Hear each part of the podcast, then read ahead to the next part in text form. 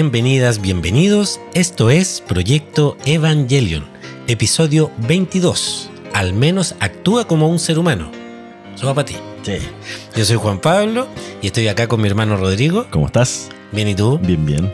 Saludamos también a todos los que nos están escuchando y les contamos que hoy día tenemos de invitado especial a Felipe Castro, que nos está acompañando desde Temuco. Vamos a hablar más adelante con él, pero inmediatamente les recordamos lo que siempre les pedimos. Si nos están escuchando y no nos han seguido en Instagram, métanse inmediatamente a Instagram, busquen proyecto-evangelion y nos ponen seguir en esa red social. También, si, no, si nos están escuchando o no nos están escuchando en Spotify, vayan allá y busquen Proyecto Evangelion, le ponen seguir, activan la campanita y nos ponen Cinco estrellas. cinco estrellitas, porque para qué calcular.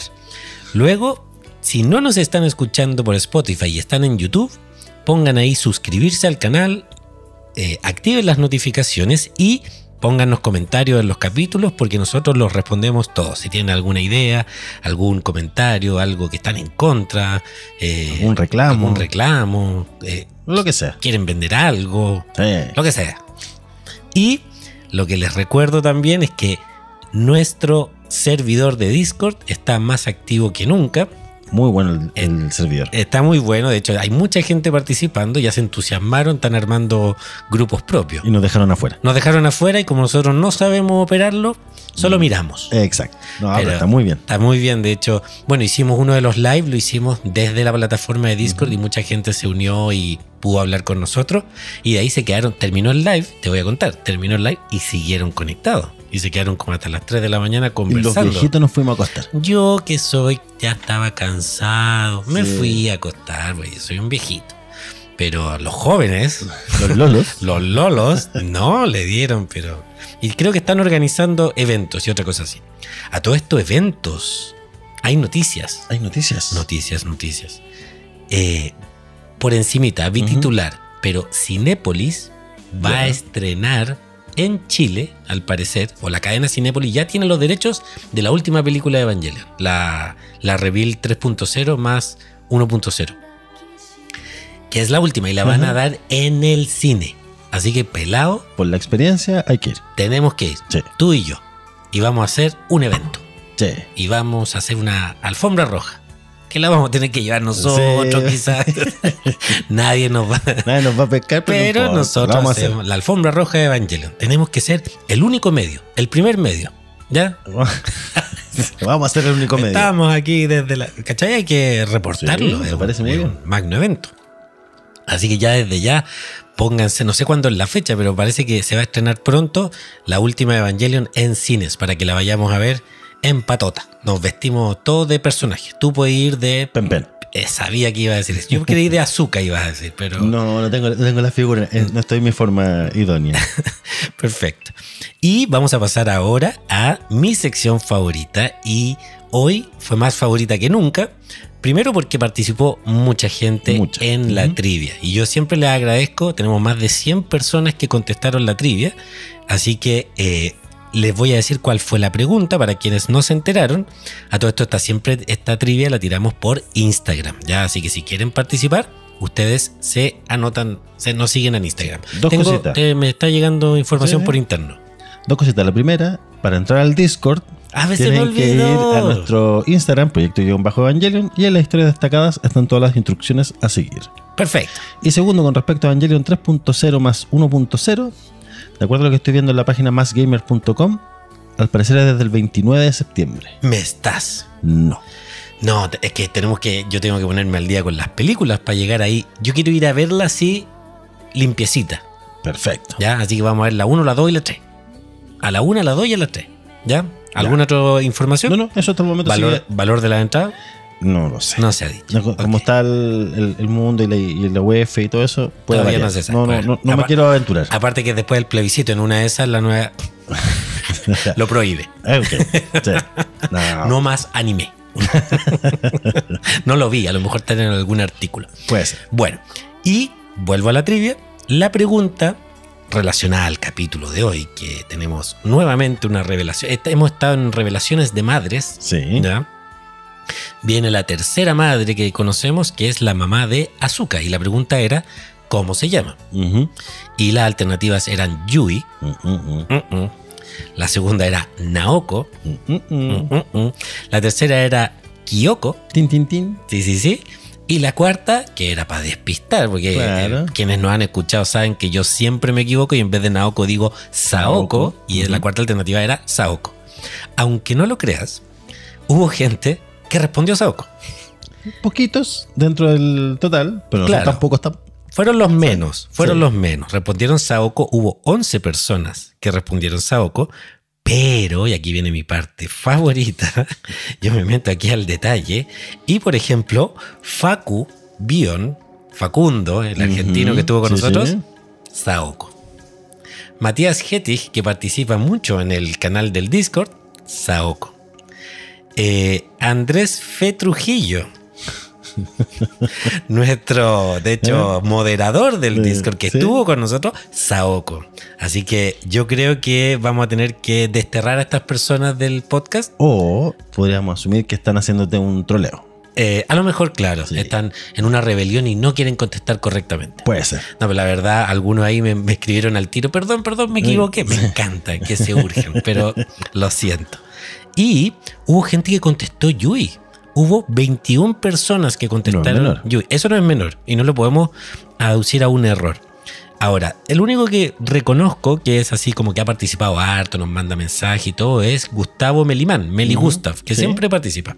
Se equivocó, puso Yui. Así que Gustavo, ojalá toda la vergüenza caiga sobre ti y te consuma la rabia por ese error.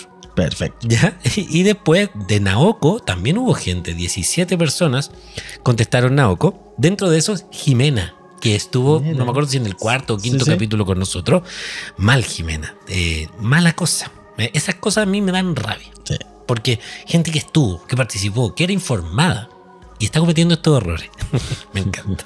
Y también la Lina.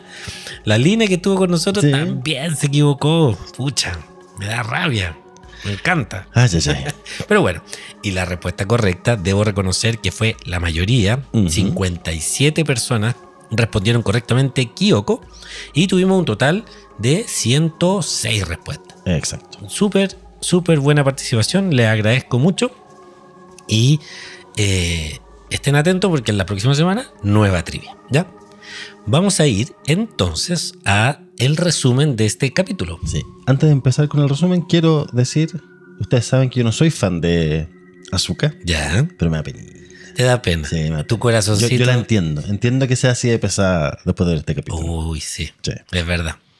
Y no has visto lo peor. No, yo quiero ver. Se viene lo peor. Quiero ver. Con azúcar se viene lo peor. Pero bueno, sí, da pena. Es un capítulo súper fuerte, así que vamos a tratar de hacerle honor al capítulo y hacer el mejor análisis posible para ustedes. Así que voy a partir ahora con el resumen. Y, como siempre, pa- para, dar los honores, este está sacado de eh, fandom.com, Ujú. el acápite de Evangelion en, En español. español. Para que esté traducido un... Porque está en inglés también. Sí. Que yo me da cuenta que es lo mismo. Alguien tradujo el de inglés, pero gracias por esa traducción. Eh, ciudadano promedio que, e incógnito que nos ayudó. Y parte así.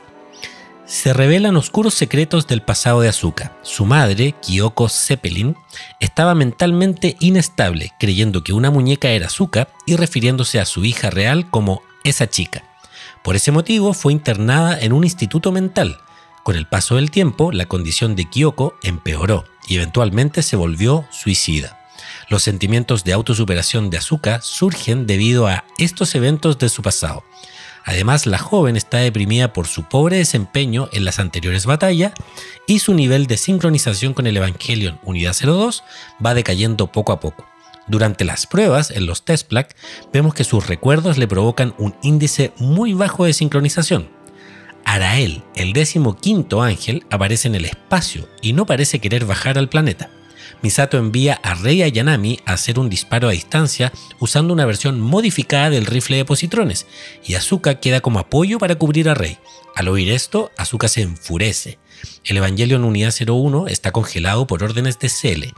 Asuka desobedece las órdenes y sale al exterior. Ella apunta con el rifle, pero una luz proveniente del ángel ilumina al Evangelion Unidad 02 y comienza a invadir la mente de Asuka. Ella intenta disparar, pero el objetivo está demasiado lejos. Asuka es víctima de un ataque psicológico a distancia. El ángel sigue penetrando en la mente y ella le pide que se detenga. Misato le ordena regresar a la base, pero Asuka se niega a volver, prefiriendo morir antes que retirarse. Ritsuko Akagi entiende que el ángel está examinando el alma humana. A causa del ataque mental, Asuka recuerda que vio el cadáver de su madre cuando ésta se suicidó. Mientras tanto, Rey no puede atravesar el campo AT con el rifle de positrones a máximo poder, debido a que el ángel está muy lejos. Shinji le insiste a su padre pidiéndole que le permita pilotar el Evangelion Unidad 01 para salvar a Asuka, pero Gendo, Gendo y Fuyutsuki piensan que eso sería inútil. Para derrotar al ángel, Gendo ordena a Rey bajar al dogma terminal y extraer la lanza de Longinus que se encontraba clavada en el pecho de Adán. Misato se quejó acerca de su uso, pero el comandante no emitió ninguna respuesta. Ante esta situación, Misato entendió que es mentira que el contacto entre Adán y Uneva podría causar el tercer impacto. Y a raíz de ese razonamiento, se pregunta qué pudo causar el segundo impacto. Gendo sabe sobre los avances de la construcción de los EVA de producción en masa y piensa usar la lanza para interferir en el plan de Cele. Ya en la superficie, Rey arroja la lanza contra el ángel y lo destruye sin problemas. La lluvia ha cesado debido al veloz paso de la lanza a través de las nubes, que las dispersa por completo, generando así un hermoso cielo despejado. Sin embargo, el daño sobre la mente de la joven piloto se ha consumado y la unidad 02 permanece en silencio. Azuka queda catatónica y la lanza superó la gravedad de la Tierra, quedando en órbita en el espacio. Fin del capítulo. Sí. Capitulón. Sí. Sí, buen capítulo. Porque tenemos de todo. Sí, sí. Tenemos de todo. Eh, comentarios generales. Uno para, para comenzar con el final. Esa escena de Rey con la lanza, yo la encuentro maravillosa. Sí, Es entretenida. Sí, buena, buena. sí. Y em, del episodio en general, ¿qué, qué sensación te da? No, como te decía al principio, que un. No es que sea triste de por sí el episodio, pero saber que una niña pasó por eso, o sea, que, que, que Asuka desde chiquitita sufrió tanto, porque en el caso de Shinji, se muere la mamá. Es triste, Sí, pero se muere la mamá. En cambio, Asuka la vio consumirse en la enfermedad, la vio muerta, y más encima ahora, ella que es tan bacán, tan buena, empieza cada vez a ir en picada. Mm, Y vemos aquí como la estamos perdiendo. la estamos perdiendo. Sí. Oye, le vamos a dar entonces el paso, vamos a darle que se presente y nos cuente Por un poco a Felipe Castro, que nos está, está conectado acá con nosotros. Hola Felipe, ¿cómo estás? Hola, bien, gracias. Qué bueno. Eh, Felipe, ¿de dónde, de, de dónde estás en este momento? Eh, como Temuco, en Ciudad Temuco. Ciudad de Muco, tú vives allá. Sí. Sí, vivo aquí actualmente. Qué bueno. Oye Felipe, y cuéntanos, ¿cómo conociste la serie? ¿Y por qué te gusta tanto la serie? Eh, bueno, me gusta por lo que les había dicho, eh, el tema, el trasfondo bíblico que tiene Sí, y las interpretaciones que uno puede darle. Súper ambigua en ese sentido. perfecto. Y ¿Y cómo la conociste?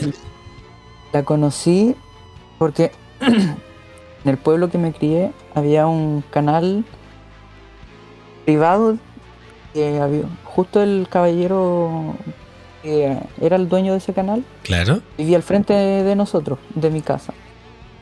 Y un día eh, estaba transmitiendo justo el primer capítulo de Evangelion.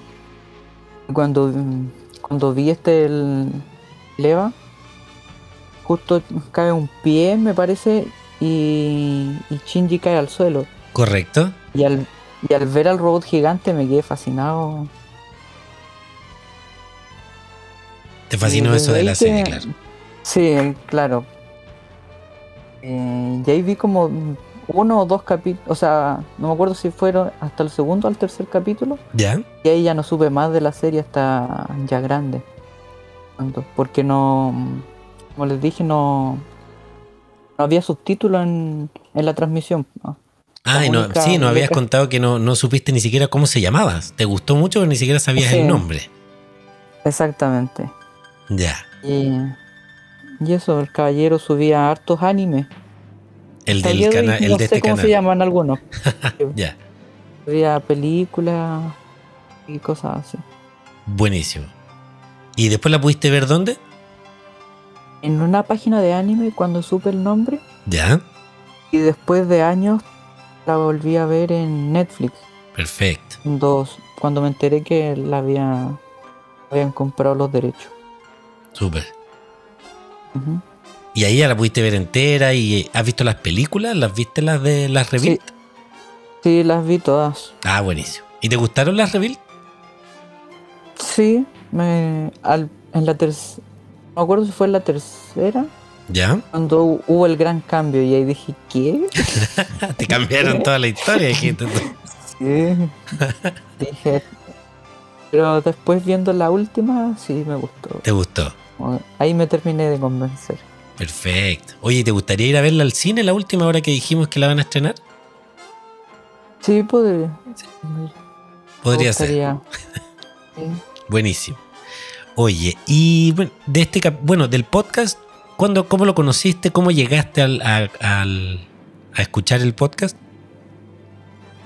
Eh, bueno, yo por mi pega paso harto tiempo en la calle, entonces estaba aburrido de la música, eh, escuchando la, la radio o música en Spotify ¿Ya? el día, entonces ya estaba medio aburrido, empecé a buscar podcast ¿Ya?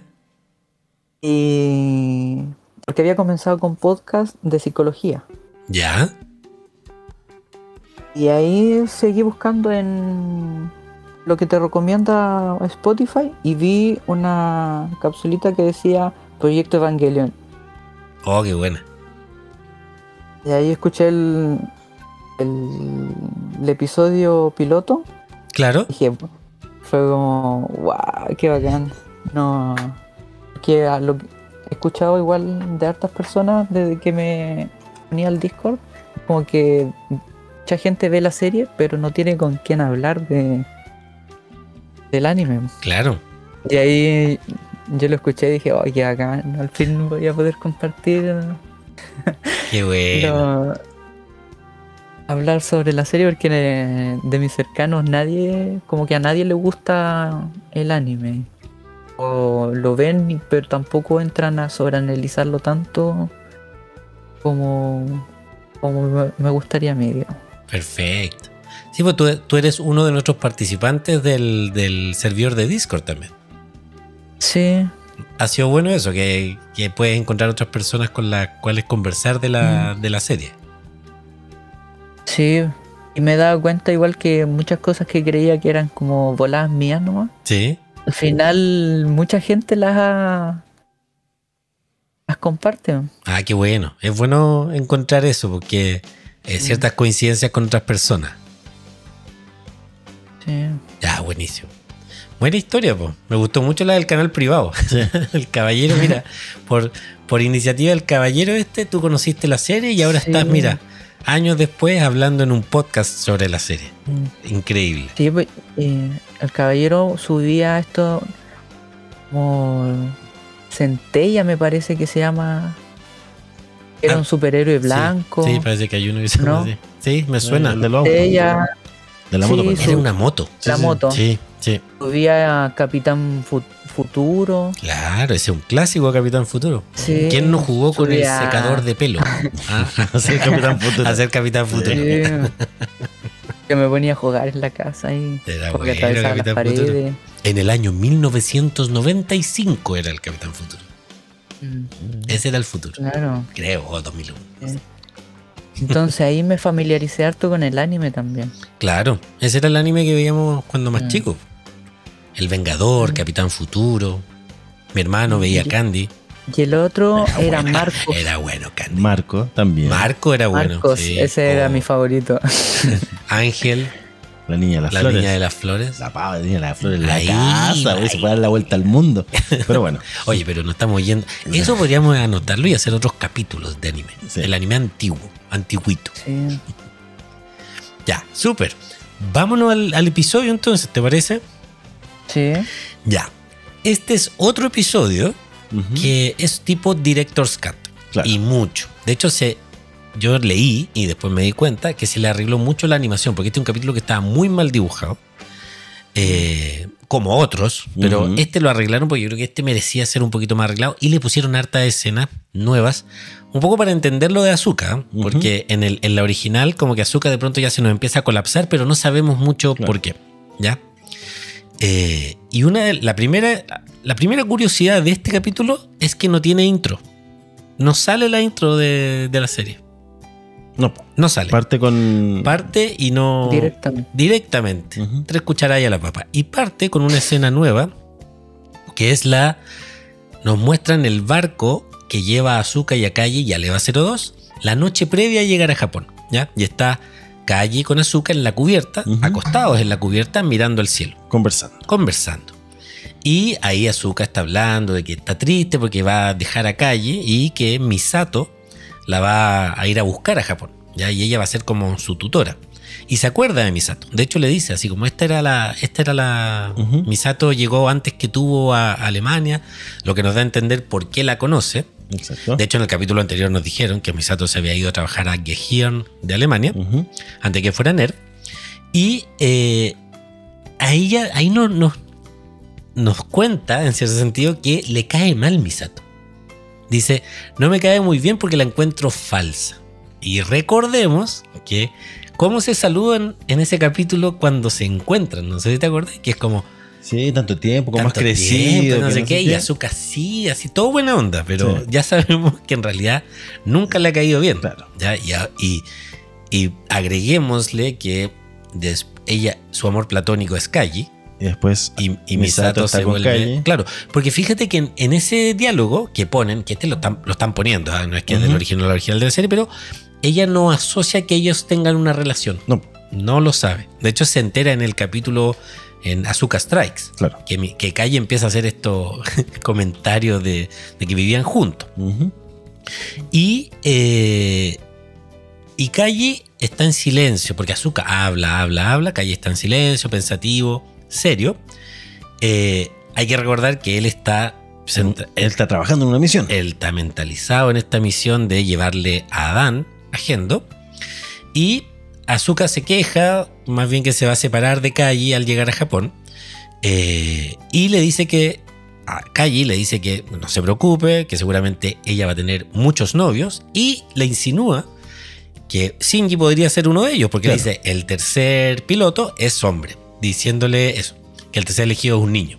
Azuka dice que no le interesa ningún niño, cosa que no nos extraña porque ya sabemos eso de su personalidad, y que solo le interesa a Kaji. Eh, y ahí Azuka se le declara a Kaji. Y no sé si te acuerdas que en un capítulo estuvimos con, parece que con Lina, que es cuando se enteran que Toji, cuando Azuka entra a la mm, habitación de, a la habitación, a la oficina de Ujú. eh, a verle el computador, Sí, sí, sí. nos contaron que en el manga esa escena Están Era- viendo al, a Toji. están viendo, pero ella entra a declarársele a Kaji y que de hecho le muestra el- le muestra las pechugas. Ah, si no nos contaron eso No me en- acordaba de eso. Sí, sí. Pelado, lo contaron aquí mismo en este podcast. Y Como Al parecer- claro, como que le abre el escote, eso pasaba en el manga. pasaba en el manga. Entonces, al parecer lo que hicieron es que esa escena del manga la metieron aquí. Sí, un- porque acá también hace lo mismo. hace lo mismo. Y pasa lo mismo, que Kaji la, la rechaza de una manera súper tranquila. En realidad no se escandaliza, casi que debe estar acostumbrado a este tipo de insinuaciones.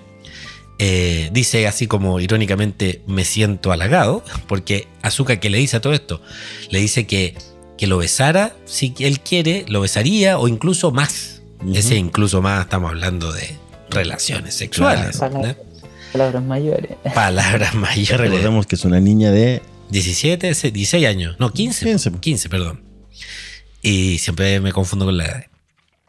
Eh, y Kaji, para un poco calmarle, tranquilizarle, le dice, eres una niña, necesitas crecer para hacer eso. Como una manera también de decirle así como, te falta, Claro. digamos. Eh, y ella le dice, ya soy grande y le muestra su cuerpo para decirle que es una adulta. Pero yo creo que ahí medio intencionalmente, no sé si te fijáis, como que abre, pero no se le ve mucha pechuga. Es como que yo creo que intencionalmente el dibujo lo que hace mostrar es que todavía tiene un cuerpo de niña, ¿no? Sí, Es un- ella se está tratando de hacer la adulta. ¿Cachai? Sí, porque hasta se le caen unos botones. Sí, sí, Sí. Los arranca. claro. Pero no Eh, terminan de mostrar nada. No, no. Eh, y yo creo que esta escena fue agregada para lo que sabemos, dar a entender que a Azúcar no le gusta ser tratada como niña. Eh, Y.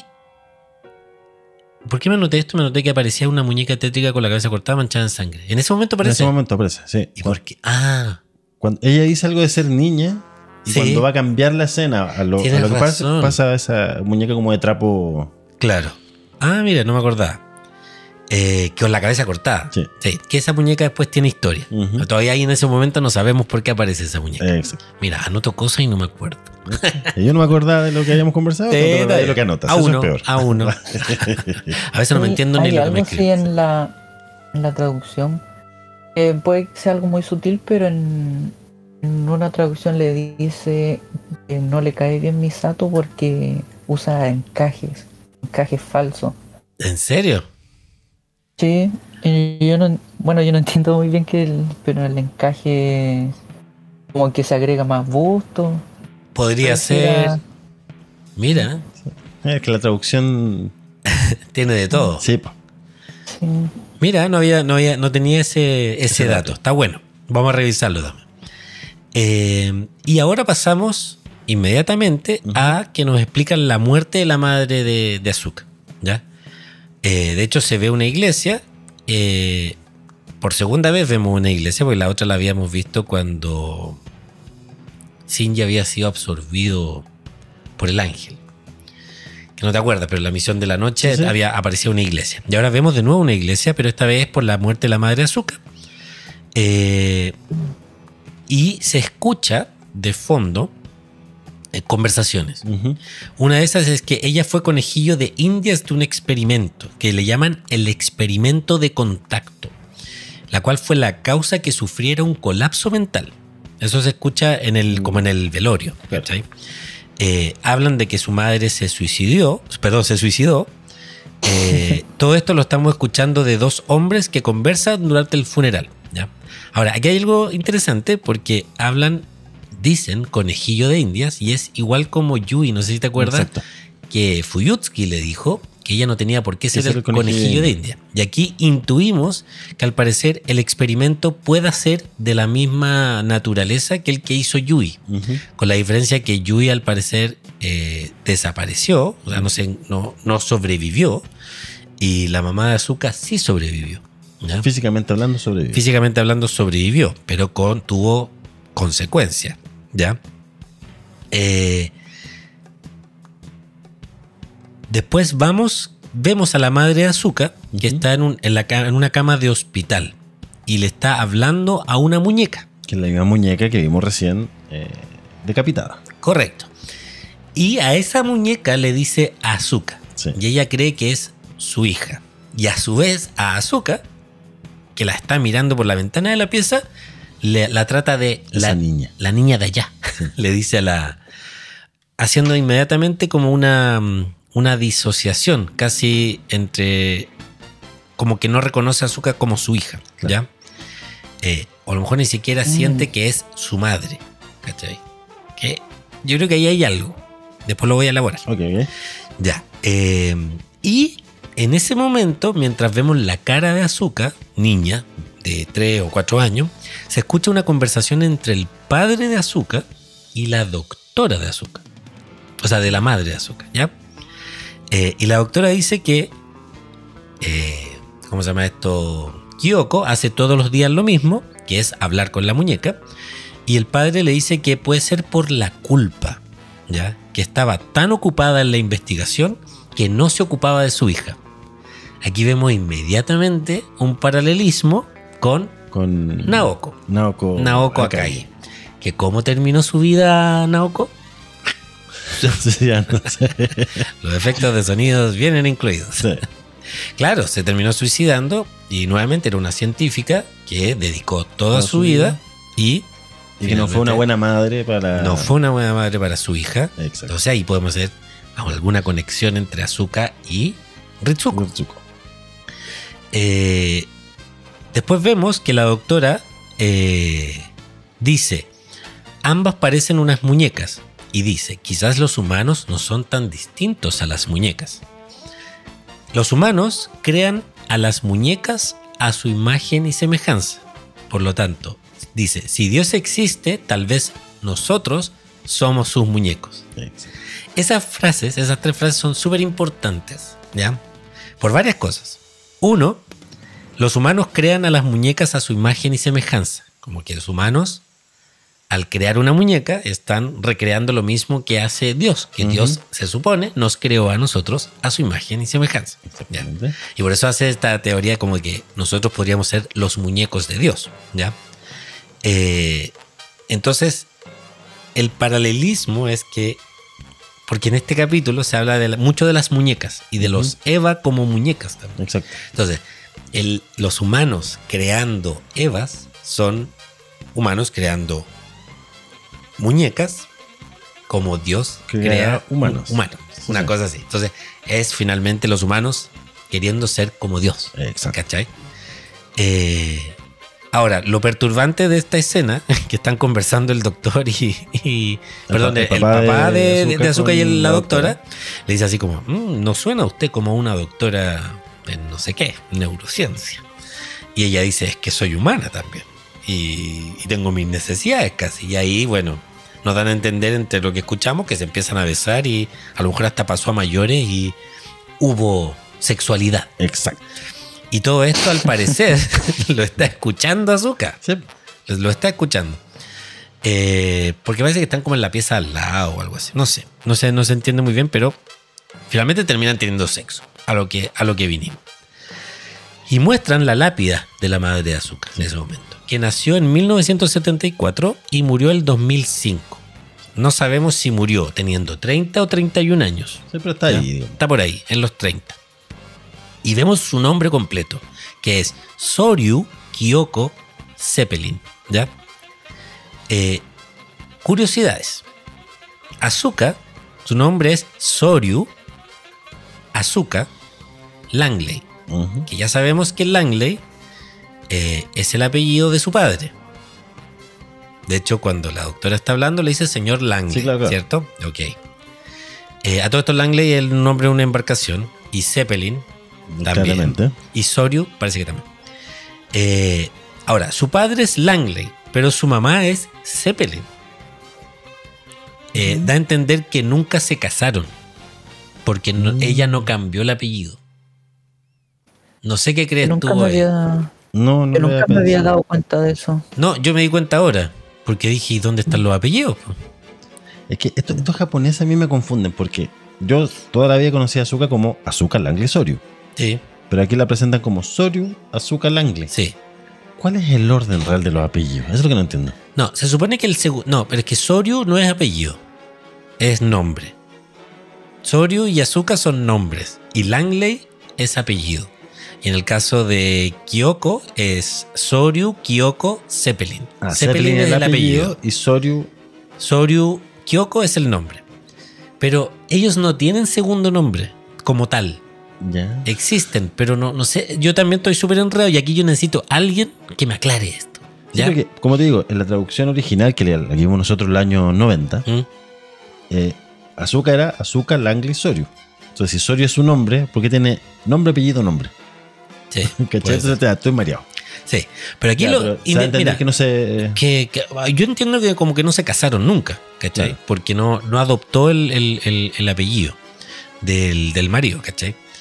Eh, luego después vemos a Azuka en el, en el cementerio con su abuela, que le dice, está bien si quieres llorar. Pero Azuka en ese momento dice que no voy a llorar. Ella decide en ese momento no llorar. Dando a entender que con su fuerza de voluntad va a reprimir siempre sus emociones. Algo que ya sabemos que hace Exacto. volvemos al presente y eh, Azuka, que este es como parte realmente del capítulo, o sea, todo lo que hemos visto para atrás, Fue agregado como todo agregadito, sí, todo agregadito Director's Cut. Esto no existía en, en la Ahora, serie. pregunta. original. Pregunta. Estas escenas agregadas, ¿tú sabes si realmente son escenas que quedaron fuera de la serie original? ¿Por un tema de presupuesto? ¿O es como la gran George Lucas que, ah, le voy a agregar esto? No lo sé, Yo creo que es le voy a agregar esto, pero en, en pos de la historia. Sí, sí, sí. Solo en pos de la historia, como de de evitar, como ya tiene una revisión la serie y, y como, por ejemplo, en el capítulo pasado que se da, antepasado, no, pasado, que se daba a entender que a lo mejor Misato podría haber matado a Kai, con toda esa información él dice, ah, me faltó esta información, mejor prefiero Mejor ponerla, ir aclarando, porque también es súper repentino que Azuka se empieza a ir a la cresta, que es como parte ahora de esta escena, que empieza a tener problemas con la sincronización y, y de pronto pierde el control, pero uno no entiende por qué. Claro. Y ya está, yo creo que todas estas escenas ayudan un poquito a eso, a, a reforzar. O sea, de hecho, este capítulo tiene muchas escenas que aclaran la- el estado actual de Azuka. Sí. Que antes no estaban. no, Entonces, que no estaban, efectivamente. Yo creo que es para explicar porque de hecho las películas que sacó después Hideki fue por la por los reclamos que tuvo también Sí, en las el críticas momento, que tuvo la, la serie. Mm, por el final que tuvo, También, sí. como como ampliar la historia. Sí, pues y ahora que podía, que, que, que, que con... Porque esto no, estas no se agregaron para Netflix. Hubo una versión anterior ya que se había una... una no era re, no era rebuild, pero era como refurbished. No, no era No, así. no, Pero no, había un nuevo lanzamiento de la serie, por ahí por los 2000. Una remasterización. Una remasterización, parece que fue. Y ahí, le- ahí en esa época ya le agregaron esta escena. O sea, de verdad es una gran George Lucas. Sí, Que cada vez que la lanza de nuevo, le agrega un poquito más. le va poniendo ahí. Para que, para que está bien hecho, digamos, no se nota. No, no se nota tanto, aunque Yo tú lo ves como en la animación. ¿Sí? Que yo me puse a ver una el capítulo en una página de anime que yo creía que era como la versión antigua, ¿Ya? La original, y, me, y lo vi en Netflix también. Claro, Vi las mismas escenas, entonces no, no entendía cuáles son las escenas agregadas. claro. Pero claro. No, hay que ir a encontrar alguna versión efectivamente que sea la original. Hay, la- que, hay que encontrar un VHS de, de los años 90. Sí, po, sí. Y ahí podríamos verlo. Y capaz que sea un efecto Mandela. Y nunca existieron. Los VHS nunca existieron. Y ahora, avancemos en post este Avancemos. capítulo. sí. Estamos desconcentrados. Disculpa, Dime, ¿cuál es el efecto Mandela? por favor, pelado. El, el efecto Mandela es eh, aquel suceso en que varias personas recuerdan un hecho que en la realidad no pasó como tal. Y el ejemplo más clásico es que mucha gente recuerda que Nelson Mandela murió en la cárcel en el año 90, Ah, por ya. decirte.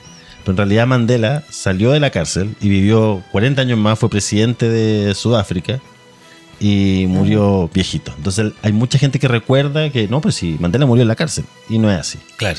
Y el otro Ah, ejemplo clásico es el del señor Monopoly. Que mucha gente recuerda que el logo de Monopoly, el monito tiene un monóculo. Y el monito no tiene monóculo. Y todos Y- se lo imaginan Entonces, con lo- y todos lo recuerdan como monóculo, pero en realidad se supone que nunca tuvo monóculo. Y ahí empiezan otras Mm. teorías que son universos paralelos y que nos cruzamos de, de, de- de universo y por eso tenemos ciertos recuerdos. Mira. Pero la, explicación científica es que el cerebro, para almacenar la información y obtenerla más rápido, guarda cosas claves. Mm. Y después cuando tú quieres recordar algo, la arma en el momento. Claro. Entonces, Monopoly, monóculo, metamos el monóculo.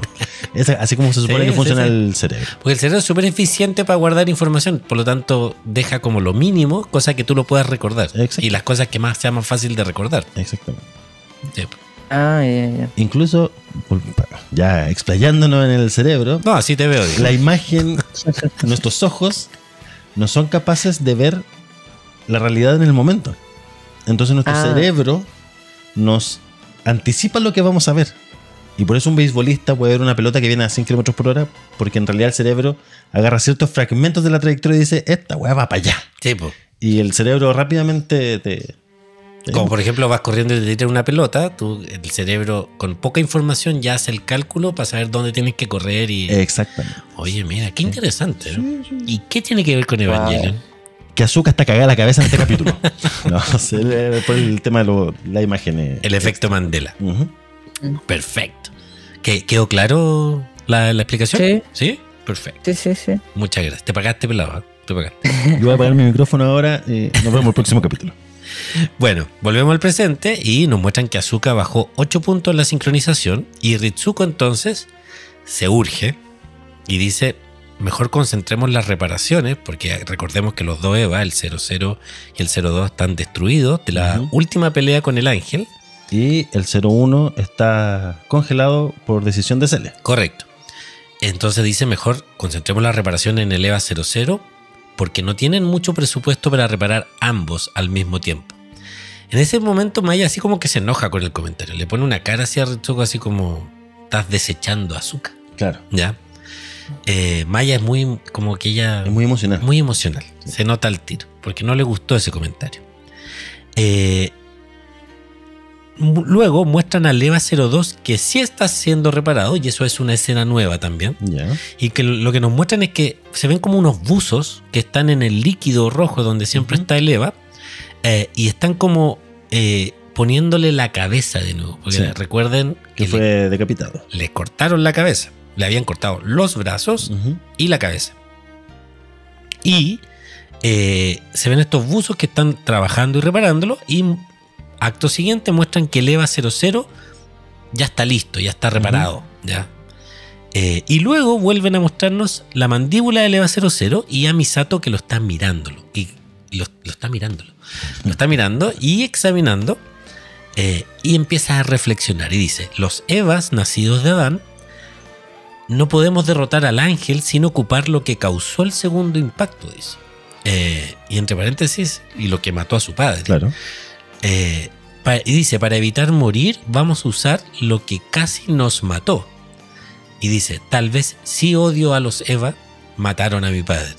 Entonces, aquí también vemos un desarrollo como de Misato, ¿ah? Misato que, que partió casi que siendo la, la fiel defensora de Nerv, ¿cachai? Como la, la- casi que la, la empleado del mes de. Claro. La camiseta bien puesta. Por favor, nunca olvidemos que arriesgó su vida sin que nadie se lo pidiera para detener el, el Jet Alone, ¿te acordáis? Que tenía un, un núcleo, nu- un núcleo nuclear, ¿no? De- de- estaba teniendo fusión nuclear. Eh, pasó de eso ahora decir que odia a los Eva porque mataron a su padre, porque ya estaba enterando de toda la verdad finalmente. Claro, pues ya sabe que los Evas no son solo una creación de Nerf, sino que es una copia de lo que mató a su papá. Correcto. Claro. Es heavy. Eso, Y, y bueno, perdón, disculpa. Se está, se está enterando de que siempre le ocultaron muchas cosas. sí, po. ¿Cachai? Entonces ahora como que ya sabe más y le pica el bichito de quiero saber más. sí. Y está desilusionada. Es la mujer engañada. Exacto. Es la mujer engañada. Eh, la que se entera al último de todo. Eh, pero es importante eso porque ya yo creo que el que ella reconozca que odia a los Eva eh, empieza a marcar el destino de Misato, que es, o sea, de odiar a los, a los Eva, a odiar a Nerv, a odiar a todos los que trabajan ahí, Es un, es un paso un paso. chiquitito. O Sí. sea, tenemos un problema. tenemos un problema con Misato ahí. Diría, sí. Que no sé si Gendo lo intuye o no, porque po- este- este- esa, Pero- esa lectura la podría hacer Gendo. Dímelo. Pero Misato es como mucho más precavida, encuentro yo, que Kaji. Correcto. Quizás Gendo nunca se enteró.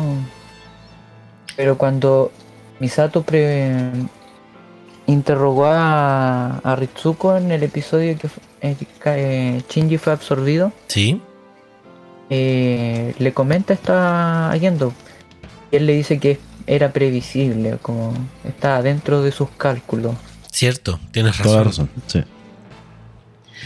Y eh, luego entra Hyuga. eh, ¿Cómo se llama? Eh, Makoto. Steve, Steve Huga. ¿Te acuerdas? No, Ah, no, no. no. Makoto, Makoto Hyuga. Eh, y la llama así como Misato. Tenemos algo. Esto también es una escena agregada. Llega a contarle. Están en esta banca mi- mirando cómo reconstruyen la pirámide del cuartel general de Nerv. Y llega a contarle que mientras. eh, mientras están hablando, perdón. Nerv ya está construyendo hasta el EVA número 13. Lo está construyendo. O sea, están construyendo nueve EVAs más. ¿Ya? que son estos, estos EVA en serie. ¿ya? Eh, este apuro, al parecer, es porque ya se perdieron dos EVA, eh, recordemos el 3 y el 4, y se dañaron los otros dos, el 0 y el 2. ¿ya? Entonces necesitan tener más reservas, dice Makoto, para el desarrollo de la fase 2. ¿ya? Eso intuye él. Eh, es importante ese dato. No se resuelve en la serie, pero sí en la película. eh, ¿Cuál es el destino de estos nuevos EVA que se están construyendo? ¿Ya? Eh, ahí le extraña un poco a, Misato porque, claro, incluso de, los EVA 5 y 6 de Alemania han tenido que ocupar partes de repuesto para las, las reparaciones.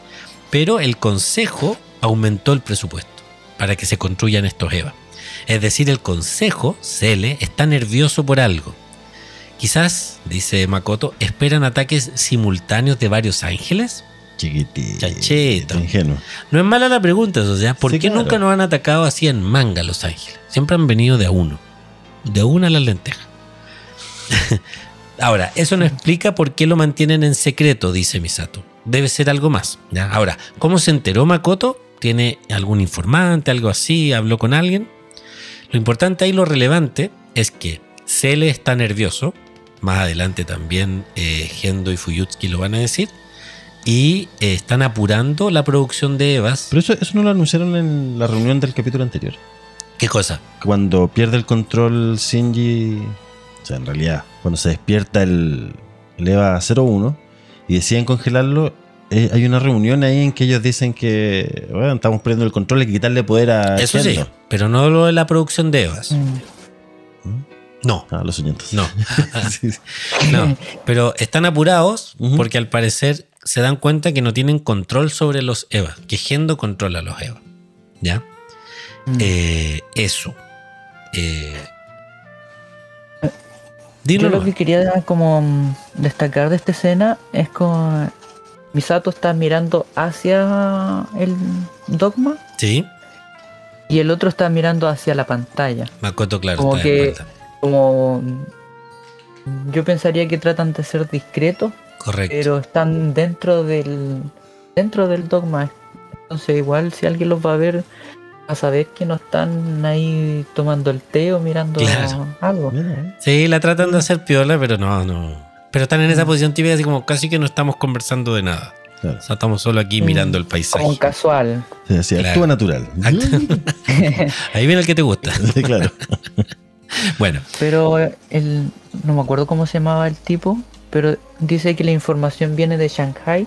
Shanghai Cierto, y sí. que la fuente es confiable. perfecto. Debe Ahí ser un, un tienes razón. que Sí, po. Ahora, ¿qué hay en Shanghai? No, no sé. Chinos. Estúpido. no, creo que creo que no lo mencionan mucho. No, no lo, yo no, no recuerdo que lo hayan mencionado antes. No, pero a lo mejor es la típica, hay una base de pruebas, así como nos vamos enterando Eh. que van pasando las cosas. Exacto. Bueno, acto seguido vemos a Azuka en una estación de trenes, que también es una escena agregada. Eh, y, y entre me- bueno, está llamando a Kaji, que no se- que Azuka no se entera en este capítulo tampoco que Kaji está O sea, muerto. Nadie sabe en el fondo. No, so- Mm. o sea, Misato lo intuye, Claro. nadie lo sabe efectivamente. Eh, y lo está tratando de llamar, pero el teléfono aparece ya ni siquiera apagado, fuera de servicio. Ah, Este, este número no tiene teléfono. Sírvase a consultar la guía y llamar nuevamente. Este es un mensaje de la compañía de teléfono en Chile. Caída de carnet, pero. Total. Ya. Eh, ahora, ve en el andén, a lo lejos, a Shinji y a Rei conversando felices, tranquilos. Sí, de hecho muestran imágenes de Shinji así como riéndose. Sí, se ven así como muy cercanos Ujú. ellos y Azuka le hierve la sangre. Eh, de hecho dice, míralo, ese, hace un mes estuvo absorbido en el EVA y ahora están ahí los dos, como si nada. Ella dice, sé que perdí contra dos personas como ellos, así como los ve como dos personas inferiores.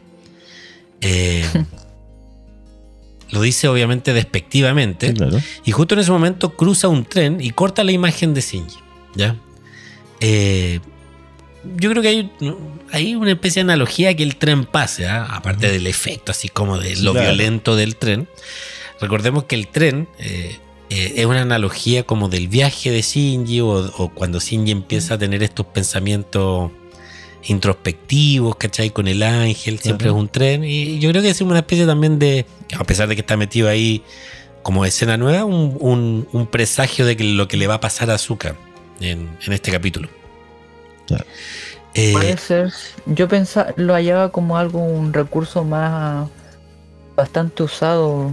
sí, Como que siempre pasa el tren y el del frente desaparece. o corta la escena y pasamos a otra Sí. imagen. Sí, Ahora, Como de todas maneras, como- películas sí. o series al- se Es usa como- ese recurso. sí, es como un recurso bien común.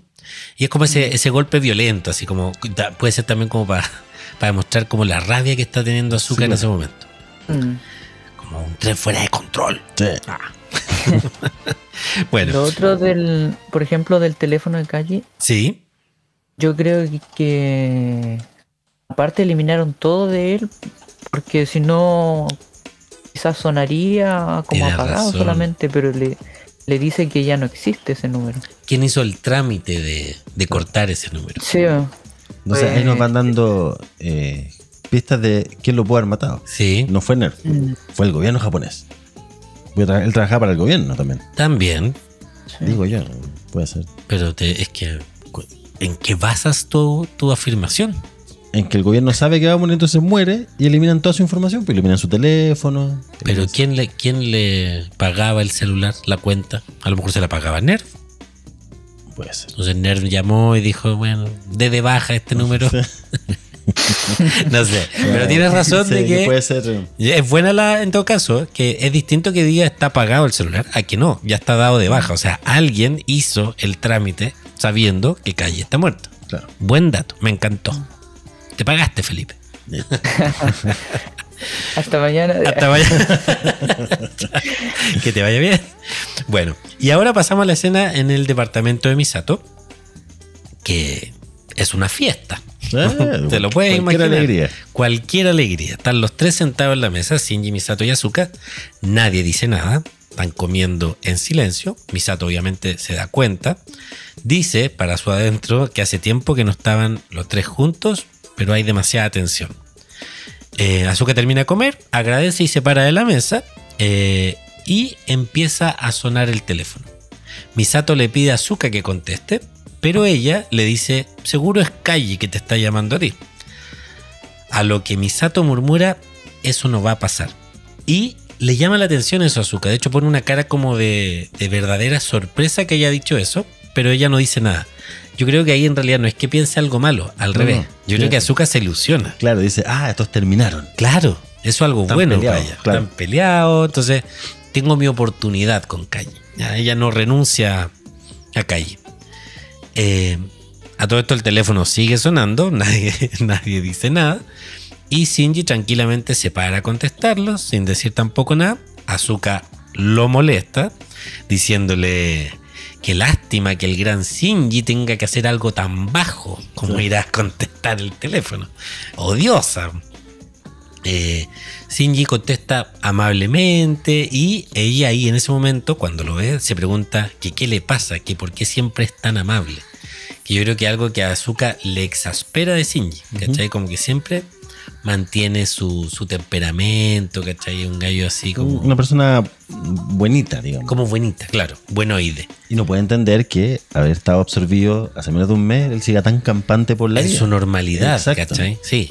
Mira, Lo, lo que le molesta es que al final igual actúa como un muñeco. eso, bien, buena. haciendo las conexiones con Bueno. el principio, muy bien. Sí, de hecho le molesta eso de Shinji y también le molesta lo mismo de Rey, Exacto. ¿Ya? Sí. Exactamente.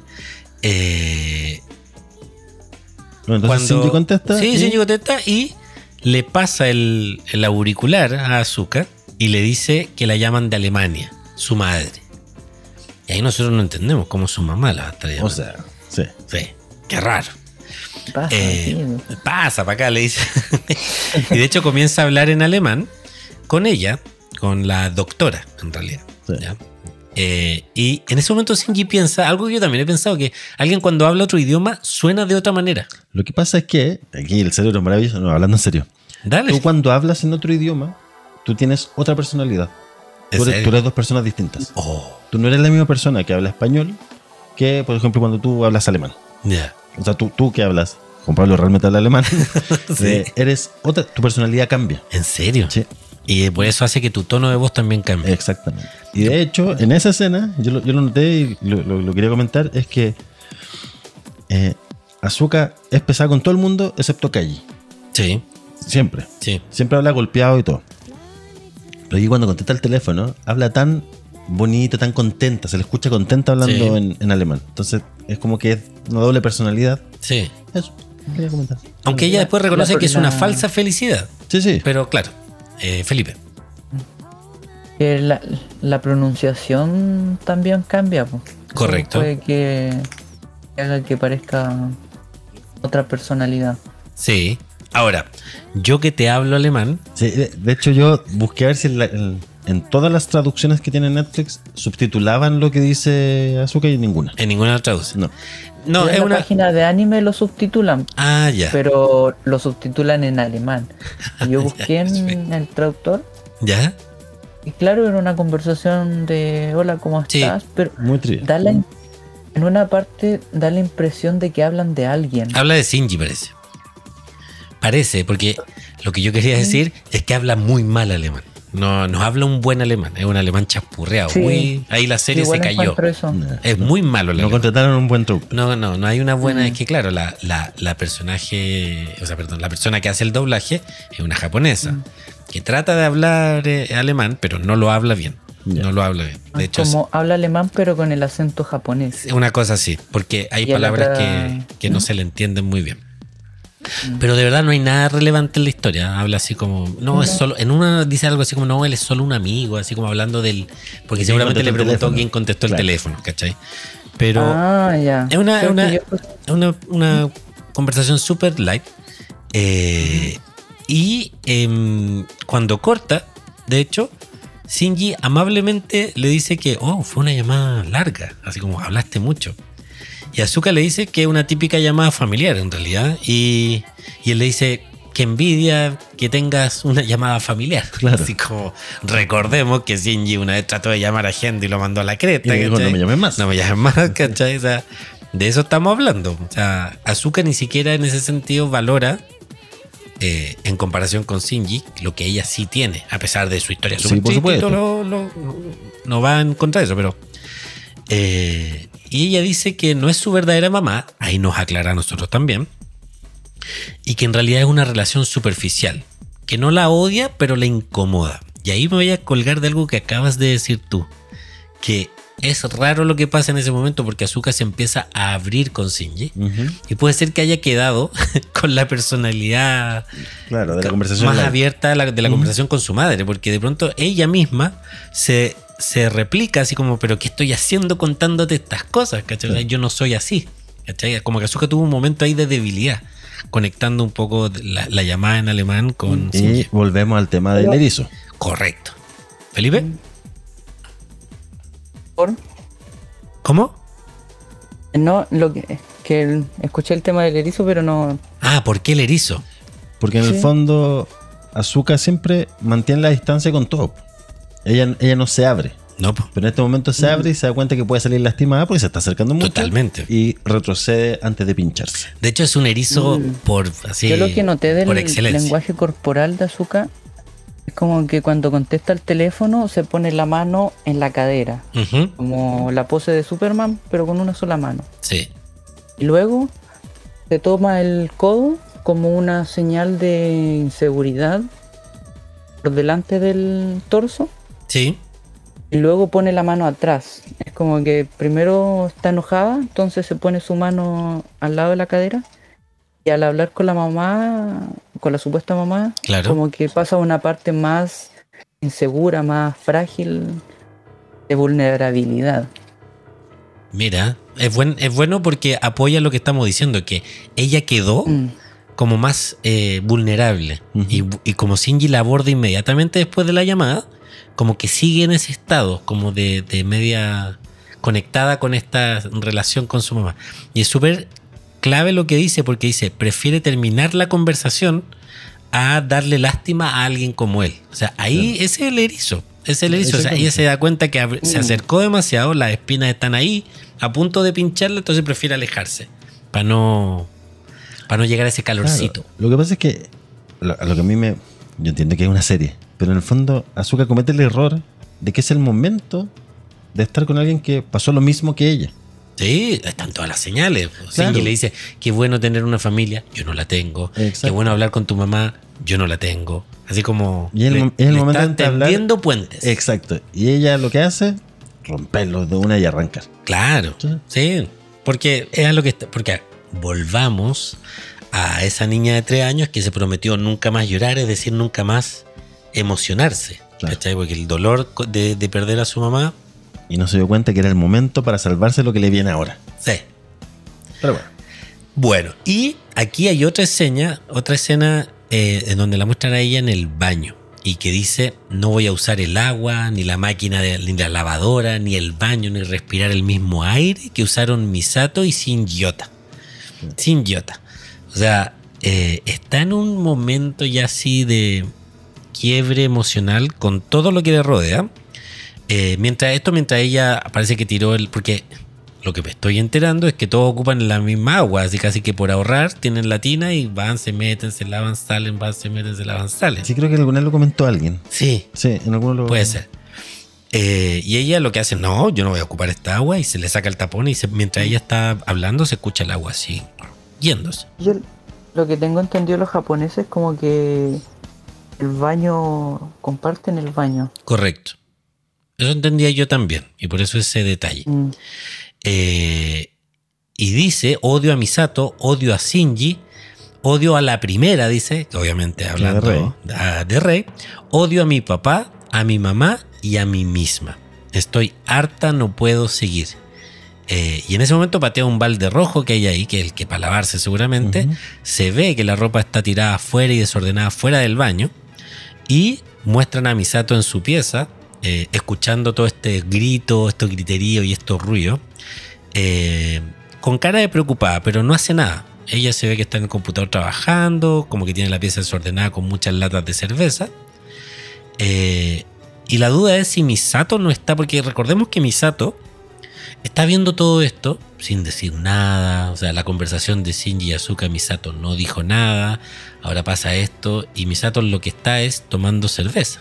Claro. Entonces, capaz que Misato también está en una fase media depresiva, con, digo depresiva así muy livianamente, eh, De duelo. de duelo, Exactamente. eh, alienada de la realidad, sin, sin actuar, sin cambiar nada Claro, y tomando cerveza. Porque los principios, los primeros capítulos, cuando Shinji y Asuka tenían estas discusiones, ella siempre metía o un chiste o Trataba ya, dejen, déjense de. Pero acá está, como dices tú, alienada. Está Sí.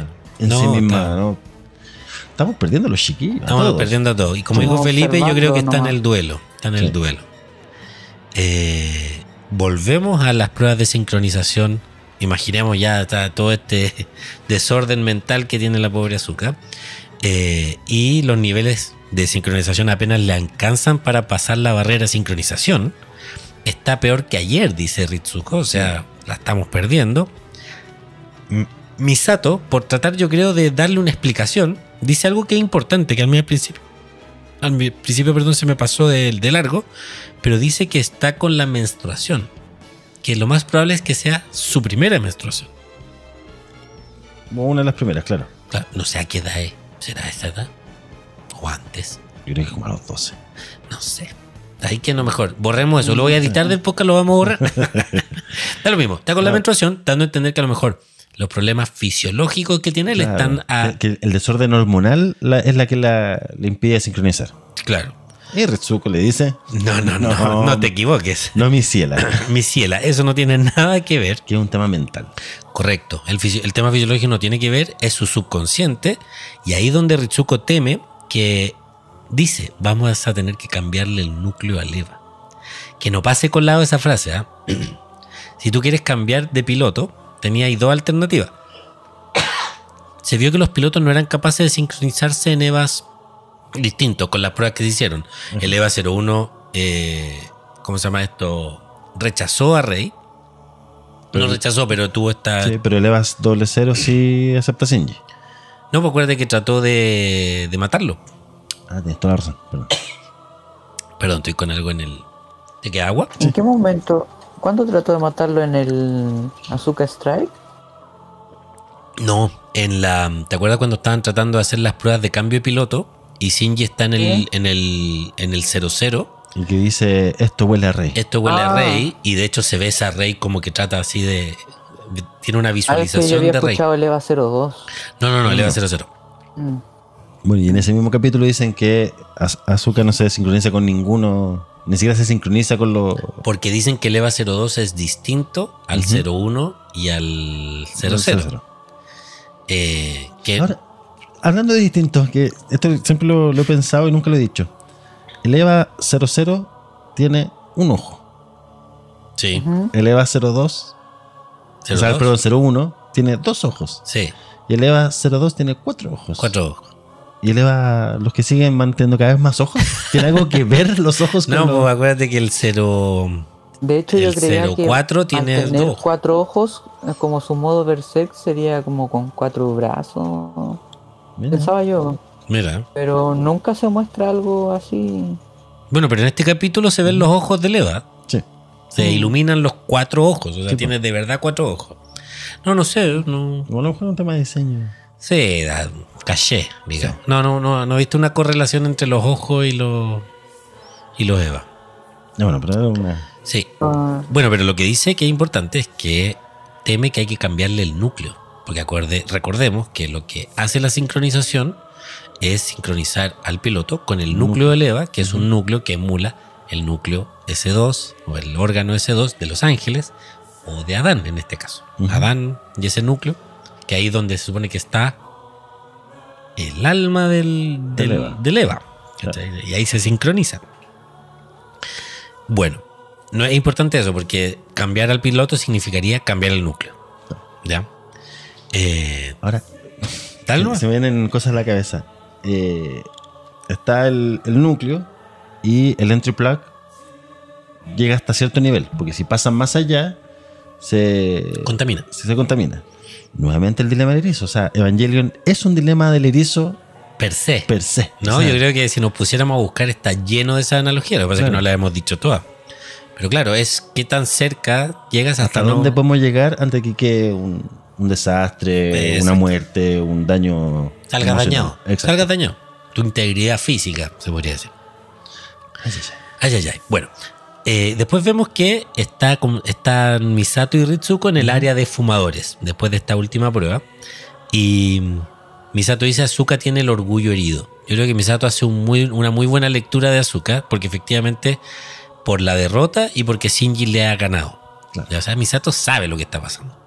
Y dice, al parecer vivir juntos ya no funciona. Yo creo que Misato, una de sus intenciones de hacerlos vivir juntos era como que ellos se pudieran llevar bien y que Azuka obviara su competitividad y viera en Shinji más un hermano, un compañero, lo que se fuera, pero no le resultó. O sea, Azuka nunca se abrió, nunca tendió los puentes, ¿cachai? De emo- emocionales y Misato ya está, se está rindiendo. Y Ritsuko, en su Clásico estilo, estilo. estilo, se burla de ella le dice, ya no te estás divirtiendo, así como jugando a la familia. Y Misato se la devuelve con el doble le dice, eh, no voy a hacer caso de, de una persona que vive con sus gatos. Que, fue, que fue bastante hiriente. Sí. ¿Por qué? Y yo creo detenerme un poquito ahí. Porque es hiriente. Eh, más adelante Azuka lo dice, pero... eh, y quiero hacer ese paralelismo. Azuka, por la muerte de su madre, suicidada y que no- perdió con este, con este experimento, se volvió loca y no la reconocía como hija, ella dice, yo nunca voy a tener hijos. Algo similar a lo que le pasa a Ritsuko, su madre que dedicó toda su vida, pero que nunca fue madre con ella y, y no la admiraba como mujer porque, como mujer porque se madre. rebajó a ser la esclava de Gendo. Ella también reconoce que no va a ser madre. ¿Cachai? Entonces, son, para mí son dos, son decisiones, tanto la de Azúcar, que son dolorosas. Ah, no son decisiones así como de, de una persona que está autorrealizada y que dice, oye, yo no necesito ser mamá para definirme. No, no, no viene de ahí, viene de un trauma. Sí. Entonces, el, el dedo en la herida que mete Misato es feo. Sí. Es feo porque dice, Y ella lo sabe en el fondo. no sé si lo, a lo mejor, yo creo que se da cuenta. Claro. No sé si lo dijo con querer, porque es como una talla, o sea, no una talla, pero una, es una de vuelta igual fácil. Es como que fácil decirlo si tú vives con tu gato.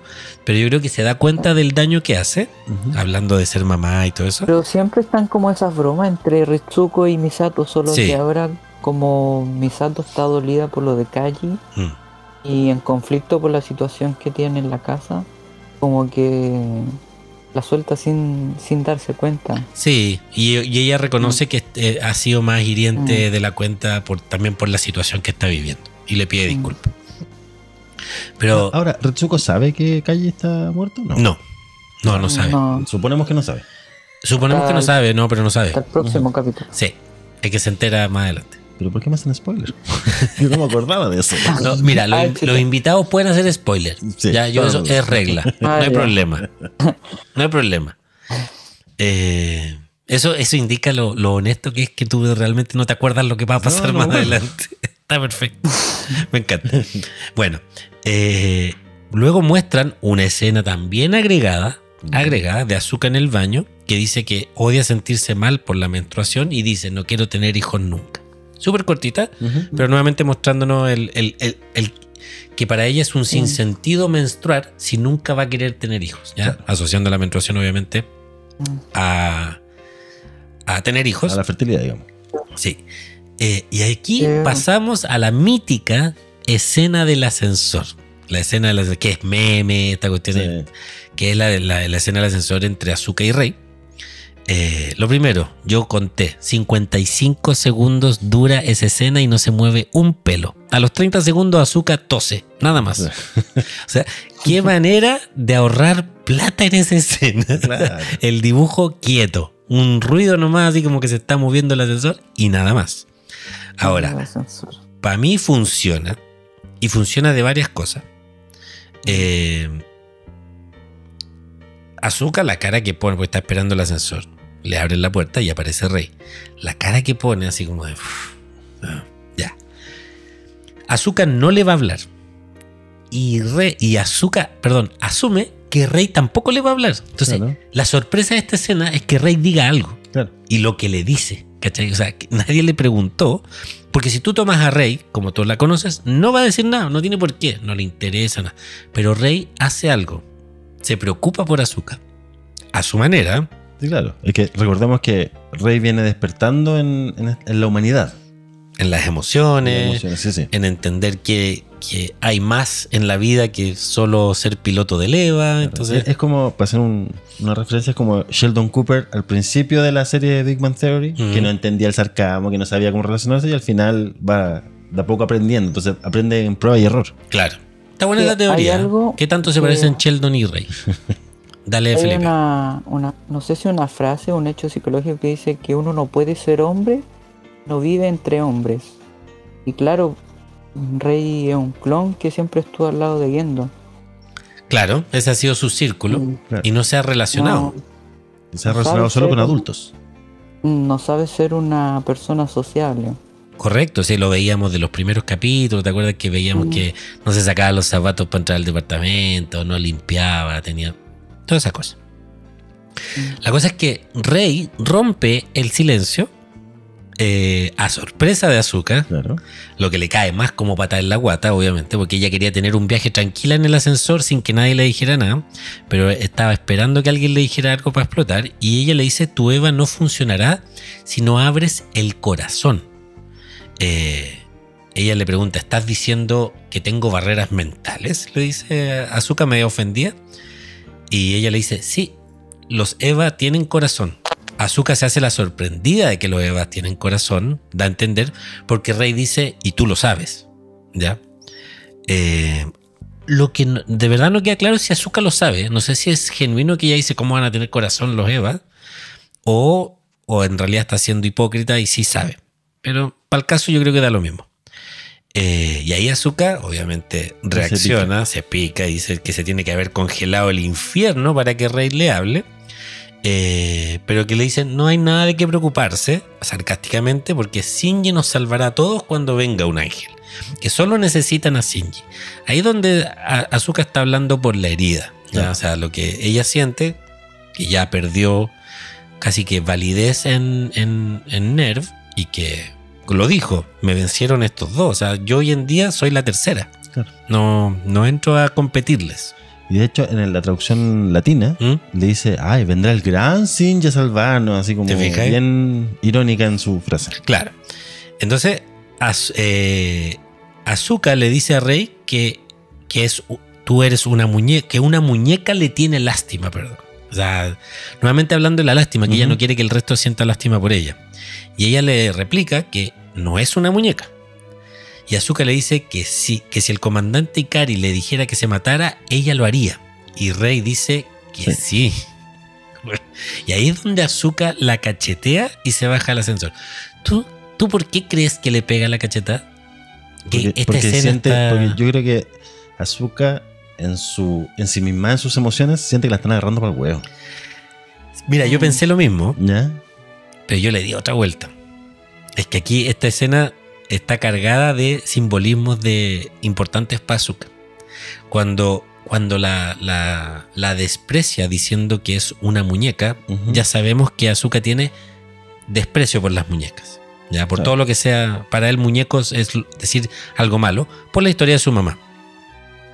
Que ella fue reemplazada por una muñeca. Fue reemplazada por una muñeca, Nuevamente está siendo reemplazada por lo que ella cree que es una muñeca. correcto. Claro. Y lo peor es que su mamá también se volvió una muñeca, un, un ser hueco, sin alma, sin nada, eh, similar a una muñeca. Y más encima le dice tú, si, porque no es cualquier cosa que le dice, le dice, si, el, si Ikari, Gendo Ikari o el comandante Ikari te dijera que te mataras, es decir, que te suicidaras, tú lo harías. Y Rey le dice, sí, Sí. la imagen de su madre. Es la imagen de su madre Claro, claro. que se suicidó, Sí. ¿cachai? Entonces le da rabia, le da rabia como, es, son los recuerdos volviendo, Mm. así como la, la muñeca suicidándose, es su madre suicidándose. Y por eso le pega, ¿cachai? Porque ya no Ya soporta, está desesperada. está desesperada, está afuera, ya todo le recuerda a su pasado, ¿cachai? Yo creo que eso, interpretación. Eh, Yo creo que me, me hace. Me, suena bien. Sí, Sí. sí. Pero bueno lo que dijiste tú, Felipe, que, que está siendo reemplazada por una muñeca. O sea, es lo mismo que le pasa cuando niña. Es heavy. Mm.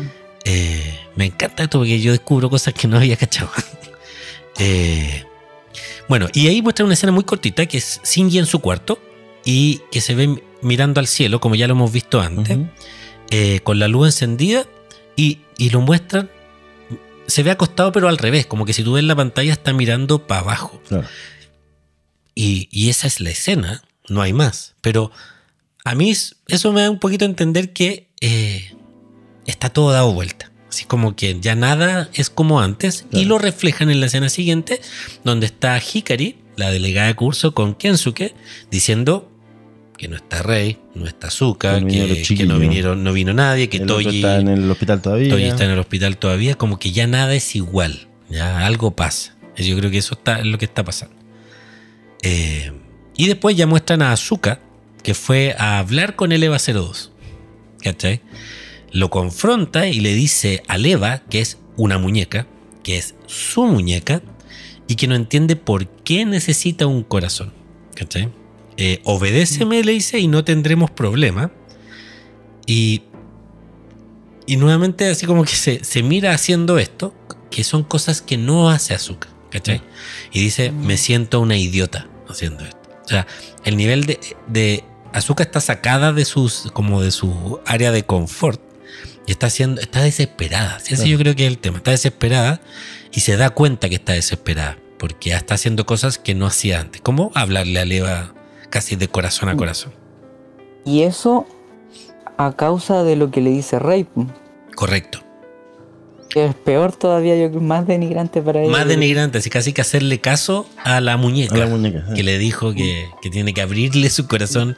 Es como que te dijeran, háblale a las plantas, una persona que tú odias, y tú te ves hablándole a tu planta diciéndole, crece, por favor. Y ahí en, la- en esa escena pareciera que Leva la está escuchando, como que muestran los ojos de Leva mirando Mm. hacia abajo. Sí, Y en otra escena la muestran a Azuka. Y después de eso muestran a Leva de como de lejos, como que él eh, que Leva esté mirando hacia abajo es solo perspectiva de Azuka, sí. Asuka. En realidad no lo está mirando.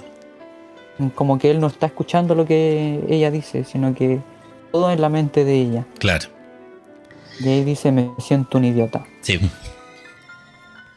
Y ahí suena la alarma de que va a atacar el ángel. Claro. Y pasamos al episodio, a la- al subtítulo, que es el episodio 22 prima, y dice don't be, no seas, no existas, eh, una cosa así. Eh, y aparece el ángel, un ángel que son unas alas solamente. Que so- no sé si te parecen conocidas. Son alas. como las alas del, del segundo impacto. Correcto. Se parecen mucho a las alas del- de Adán. Ah, claro. Eh, y que se mantienen en órbita de la Tierra, es decir, no se alejan, no se acercan ni se alejan de Tokio porque están girando con la Tierra. Entonces están siempre en la misma posición, están en la misma órbita de la Tierra. Por lo tanto, Misato indica que el ángel está esperando bajar y eh, o que a lo mejor no necesita siquiera bajar, sino que los puede destruir desde ahí. Hasta el momento no sabemos entonces qué tipo de ataque tiene el ángel, qué poder Claro. tiene, nada, está ahí arriba. No saben nada, no pueden hacer nada hasta que esté al alcance de los Eva, pues está en el espacio. Los Eva no pueden acercarse por la órbita, o sea, no los pueden mandar así como en un cohete a ir a, a- a atacar al espacio. Eh, entonces Misato pregunta primero cuál es el estado de Rey, si está lista con la unidad 00. Eh, y entonces ahí dice que decreta el plan, que es que la unidad 00 va a disparar desde lejos, muy parecido a la, a la maniobra Misahari, no sé si te acuerdas. Sí, sí, sí. La del rifle de positrones, Claro. que aquí efectivamente este es un rifle eh, con una versión más chica de ese mismo rifle, pero con mucho poder. Ujú. Eh, y dice que Rey va a disparar eso y que la unidad 02 apoyará, será el backup. Claro. Ya el. Y eso es como un Ají en el culo, para Asuka que se manda las partes, dice no me importa nada y se manda sola. Sí. Sí. De hecho, ella misma dice así como lanzamiento. Sí. Como se, se viste de Misato. Yo esa escena la encuentro un poco absurda porque no, no me cabe en la cabeza que una niña tenga el control de cuándo se libera el Eva. ¿Cuándo se libera o cuando sale para arriba? Sí, o sea, porque dice Eva 02, libérate. Claro, O- lanzamiento dice, una cosa así. Eso, eso, como porque ella tiene el poder de de sacar el Eva para arriba. Sí, no sé, a lo mejor, a lo mejor sí, pues a lo mejor ellos tienen que apretar algún botón para salir para arriba. Lo que pasa es que generalmente Misato da la orden y ellos salen para arriba. Sí. Entonces podría ser. Pero Como, sí, Es es como raro raro, eso sí, como que tenga la autonomía de llegar y salir. Ahora, vimos que Rey también hace dos o tres capítulos llegó Lo y salió la también. Apa- apareció con una mina Mm. N2 Y también lo ha hecho un par de veces. salir así por la suya. Sí. No, no me acuerdo. Pero bueno, es lo mismo. La cuestión Sí, es que. pero Mm. yo creo que la comparación ahí es como que ahí ya están afuera, están en sobre la ciudad, pero ella está en la plataforma de lanzamiento Sí. y ella da la orden de que la, la- de que la saquen a la superficie. Sí. Pero en los otros casos son como una arrancada de olla de de Shinji, por ejemplo, cuando lo absorbe el mar. eh, se tira, pero ya está. No, claro, claro. Tomó una decisión, pero no es que salió de la plataforma de lanzamiento por sí mismo. Sí, te entiendo. Sí. Ah, Ahora, eso finalmente también lo que dan a entender es que si bien es poco regular que lo haga, Misato lo permite. Y, y ahí Ritsuko entiende que es para que... pa- no es para que falle, pero es como... O sea, si, si no va a funcionar, que no funcione ahora y la retiramos al tiro. En ese sentido, yo creo que Misato Ah, es súper pragmática porque sabe que no está bien Azuka. O sea, ya que haya hecho eso, prefiere entonces ahora que falle y termine de derrumbarse. Yo creo que en eso Misato sabe. O sea, es una movida eh, inteligente para Nerd, digamos, pero es pésimo para Asuka. Totalmente. Queda expuesta, pero ella se está exponiendo Sí, claro. finalmente.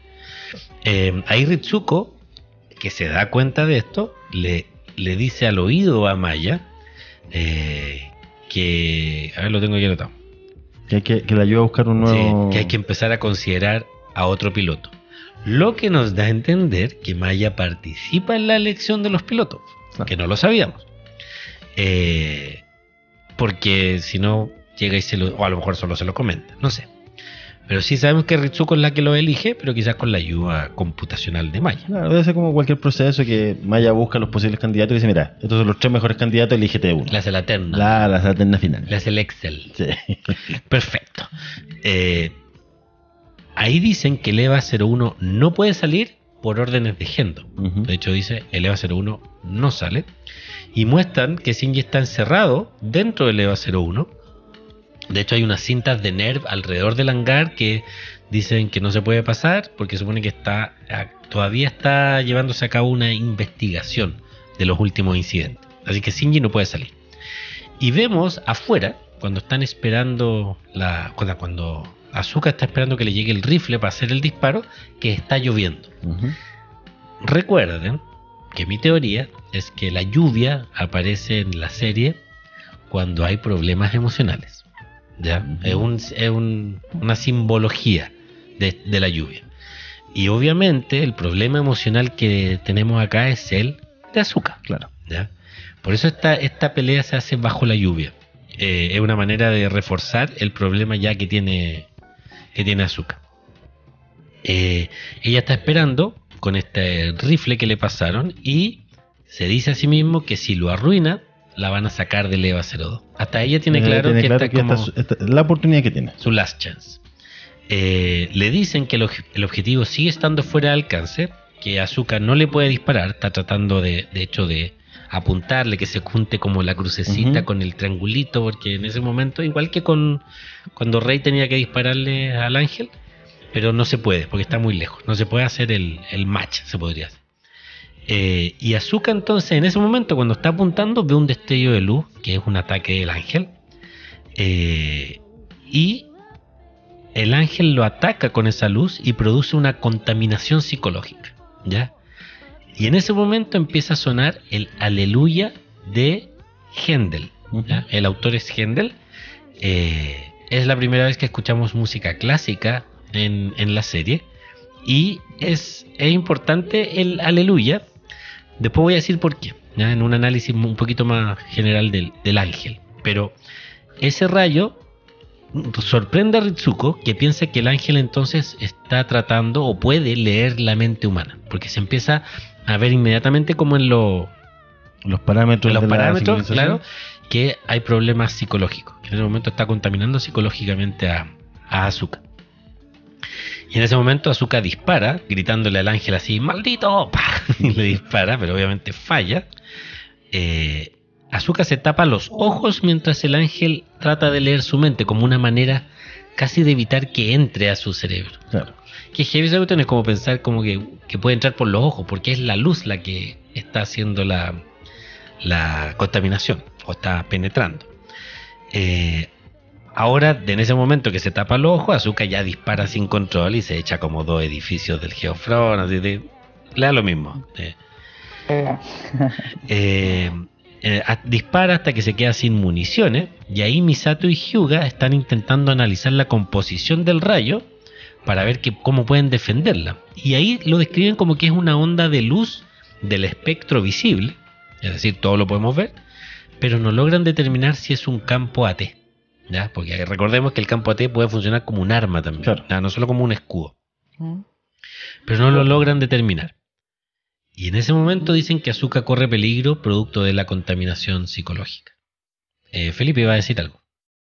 Sí, eh, no, no caché si mencionaron lo que dice Retsuko sobre el ataque psicológico. Dice, ¿podrá, podrá leer la mente humana? Sí, Y eso ya se había mencionado en capítulos anteriores, pero nos, lo había mencionado, lo- parece que el consejo de Cele con Misato, pero no, Sí. no, me acuerdo si Ritsuko lo había, lo había no, dicho. ella no dijo nada, pero Misato respondió que no te, hasta el momento no tenían conocimiento de que si eso podía ser verdad o no. Correcto. Y también de que estaban tratando de contactarse con Mm. los humanos. Sí, Pero eso ya está cada vez más claro. De hecho, hemos visto ya muchos contactos y ahora efectivamente lo que están tratando de leer, eh, o sea, de hacer es leer la mente. Mm. Eh, pero sí, en el podcast lo habían mencionado y, y al igual que yo, no, no se sabía si es que era como una jugada de Misato para cierto. ocultar, ocultarlo o que realmente no se sabía. Y aquí se queda claro que no, no lo sabían. No, yo creo que no lo sabían, porque Mm, también, eh, también dijimos acá en el podcast que toda esta, esta introspección que vemos en la mente de Mm. Shinji, lo más probable, porque después Shinji nunca comenta nada de esto que vio en ese momento que el ángel lo estaba Mm. interpelando y todo. Entonces, la teoría que tenemos nosotros es que en realidad esos tipos de interpelaciones mentales las tiene siempre Shinji. Y en ese momento Mm. casi que el ángel fue testigo, pero de afuera no supieron si el ángel realmente contactó a Shinji. ¿cachai? No lo saben. Solo que Mm. Cele tenía la sospecha que podría haber sido así. Em, entonces, ahí Ritsuko sí dice que corre peligro Azuka por el, por el tema de la contaminación. Eh, dice, de, pro- producto de esta contaminación psicológica, eh, corre peligro. Y en ese momento Azuka ya está gritando fuera de mi mente, es decir, el ángel ya entró y el Eva se empieza a retorcer de dolor y se empiezan a escuchar como unos ruidos de latigazos que van acompañados como unas letras de fondo rápidas, que yo no caché muy bien, no las pude ver, pero vi algunas. Por ejemplo, una se llamaba Groll, que en alemán significa rencor. Es la mente de... Muchas veces pone Nein, que es no en alemán. supuesto. Y una cosa así. Entonces son, son como reacciones de la mente de Azúcar tratando de, De bloquear de este bloquear el ataque. Sin, sin éxito, en su claro. idioma natal. Natal, claro. Y en ese momento se ve la cara de Eva, se ven los cuatro ojos verdes, pero también se ve de fondo los cuatro ojos reales de Eva prendidos, se podría decir. En una escena así muy rara. Eh, Azuka sigue diciendo no me leas la mente y el psicógrafo, le digo yo, se vuelve como loco, así como un enmarañado, así como que entra en línea, entra en líneas primero así bien ordenadita y de pronto se hace como una, una bola. Eh, el ángel está, de- dice, destrozando sus sendas neuronales. Misato, al ver esto que corre ya a riesgo su vida, Claro. eh, con este ataque, le ordena la retirada. Y aquí es súper importante porque ella pref- dice, prefiero morir antes que retirarme. O sea, así de crucial es este momento para Azuka, que ella no quiere fallar a pesar de que está a punto de morir. Eh, en ese momento también Rey trata de dispararle al ángel, lo logra, pero el campo AT desvía el disparo. ¿ya? Curioso que el ángel ahí no toma conciencia de que le están disparando de otro lado. Claro. porque Rey ahí está calladito y le tiró el disparo. Pero el ángel no se preocupa, al parecer tiene cubierto con su campo AT y no, no hay, no hay Con- posibilidad. Confía en su campote. Confía. Ahí es donde todos se perturban porque la energía del rifle de positrón está al, al máximo y no pudieron atravesar el campo. Eh, entonces, el rayo, eh, en, el, en el cuartel general empiezan a decir que el rayo de luz del ángel está revisando las ondas mentales de Azuka. Y ahí donde Ritsuko o Felipe dice, eh, el ángel intenta entender la mente humana. ¿Ya? Como que ya con certeza saben que está tratando de entender la mente humana. Y ahí pasamos entonces a las escenas dentro de la mente de Azuka. ¿Ya? Yo me Eh. adelanté, disculpen. No, no hay No, problema. No hay problema. Entonces, ahí pasamos a la mente de Azuka. eh, y se ve Azuka, la Azuka niña, la. Azuka que vimos al principio del capítulo, eh, llorando con una muñeca en la mano. Pero no es, la misma, no es la misma muñeca, es como un muñeco de un perrito o como de un Un animal, peluche, un digamos. peluche.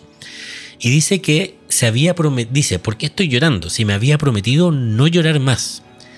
Ahí rompe el muñeco que, le, que era regalo de su mamá, entre comillas, porque el papá le dice, oye, eso te lo regaló tu mamá, tu nueva mamá, no tu- Claro. tu, mamá actual. La mamá actual no le regaló nada. Azuka, de hecho, pisa el peluche y dice que no necesita eso porque ya no es una niña. ¿ya? No sabemos si estos son recuerdos de ella o son proyecciones de ahora, diciendo así como recordando estas cosas de su infancia y diciendo simbólicamente no soy una niña. Y aquí vemos una puerta que se abre y la voz de Azuka pidiendo a su mamá que la mire y que no se mate. ¿Ya? Y vemos varias veces abrirse la puerta y varias veces la voz de Azuka haciéndolo. Y también escuchamos la voz de Kyoko diciendo muere conmigo. ¿Ya? Y vemos también escritas las palabras, dos palabras, Tod, que es muerte en alemán, y Nein, que es no. No. ¿ya? Eh, y ahí Azuka grita, no soy tu muñeca, dando a entender como de que no voy a morir contigo, muere tú con tu muñeca. Claro, y ahí hacemos la conexión con el ascensor, que es lo que tú decías, que él le dice, tú eres una muñeca, y si te dicen que mueras, te morirías, le dice que sí. y Y, recuerda, ah, mira, sí, porque ¿Cachai? su mamá le estaba pidiendo que muriera con, ella. Y si ella hubiese sido, entre comillas, una muñeca como rey, se hubiese matado. Claro. Pero ella dice, yo no soy una muñeca. Exacto. Haciendo el tiro la diferencia. Exacto. Eh, y Azuka recuerda que dijo que no necesitaba un papá ni una mamá. ¿Ya? Y ahora aparece Azuka en el traje rojo diciendo eh, no me hagas recordar, lo había olvidado, no necesito esos recuerdos horribles. O sea, Azuka había enterrado todo esto, Claro, había bloqueado todo el trauma. bloqueado todo el trauma. Ahora lo que vemos es la muñeca esta media diabólica de su madre colgada, como suicidada, o sea, suicidándose. Y se escucha la voz de Kyoko diciendo, Azuka ven, muere conmigo. Y le pregunta, ¿quién eres? Y ahí Azuka entra en un bucle de cinco veces las mismas imágenes con algunas diferencias en colores, Ujú. entonación de la voz y nada, que dice, Soryu Azuka Langley, su nombre, que es cuando se presenta en el colegio. Fíjate que ahí dice Soryu Azuka Langley. Eh, después otra escena en donde de ella, que dice, ¿eres tonta o te haces? Es, ah, es la típica que dice vaca. Eh, después dice, esta es mi oportunidad, que en realidad dice en inglés chance, y ya se pone una cara, que esa fue cuando, Cuando, Cuando- en Azuka Strike. en Strike decide ir a, viene el ángel y ella decide, ve su oportunidad para Para demostrar, demostrar y debutar que ella es la mejor piloto. Eh, y otra escena que dice, por favor, mírame, en la escena que, nos, que vimos al principio, que es mostrando los pechos, cuando se abre la, la blusa frente a Calle. Y la última que dice, no, yo no soy así, gritando desesperada. Eso lo repite cinco veces. Y termina esa escena desesperada, así como... Y que a todo esto, no sé, yo de, de, esa, de, esa, de esa escena, lo que, lo que me da a entender a mí, porque si tú veis las cinco escenas, tú decís, son típicas de Azúcar. Claro. Y lo que nos están diciendo ella misma es que yo no soy así. Es decir, todo lo que hemos visto de Azúcar es una fachada, es una Es su coraza. es su coraza para no en realidad mostrar quién es ella y qué siente ella verdaderamente. O sea, hemos estado ante un personaje maniquí, se Mm, podría claro. decir. ¿ya? Eh, y ahora vemos otra escena que también es agregada, que Azuka va caminando por las vías del tren, nuevamente el tren. eh, de espalda en un momento se gira como mirando hacia atrás y sigue caminando, alejándose. Por, al parecer hay algo tras de ella, pero no se ve nada.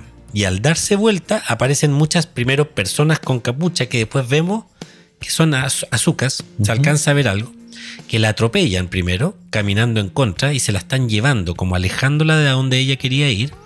Y de pronto ve la figura de Kaji pasar y a lo lejos le pide que la rescate. ¿ya? Esto es muy similar a lo que le pasaba a Shinji, que cuando está en desesperación dentro del, del Eva, le pide ayuda a Misato. Claro. En este caso, Azuka le pide ayuda a Kaji, que es su, es su figura paterna, finalmente. O en realidad no es paterna, porque sería raro.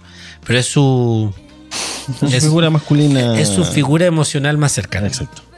Sería raro que fuera que la sintiera su padre. Donde se siente segura. Exacto, donde se siente segura o quién la puede rescatar.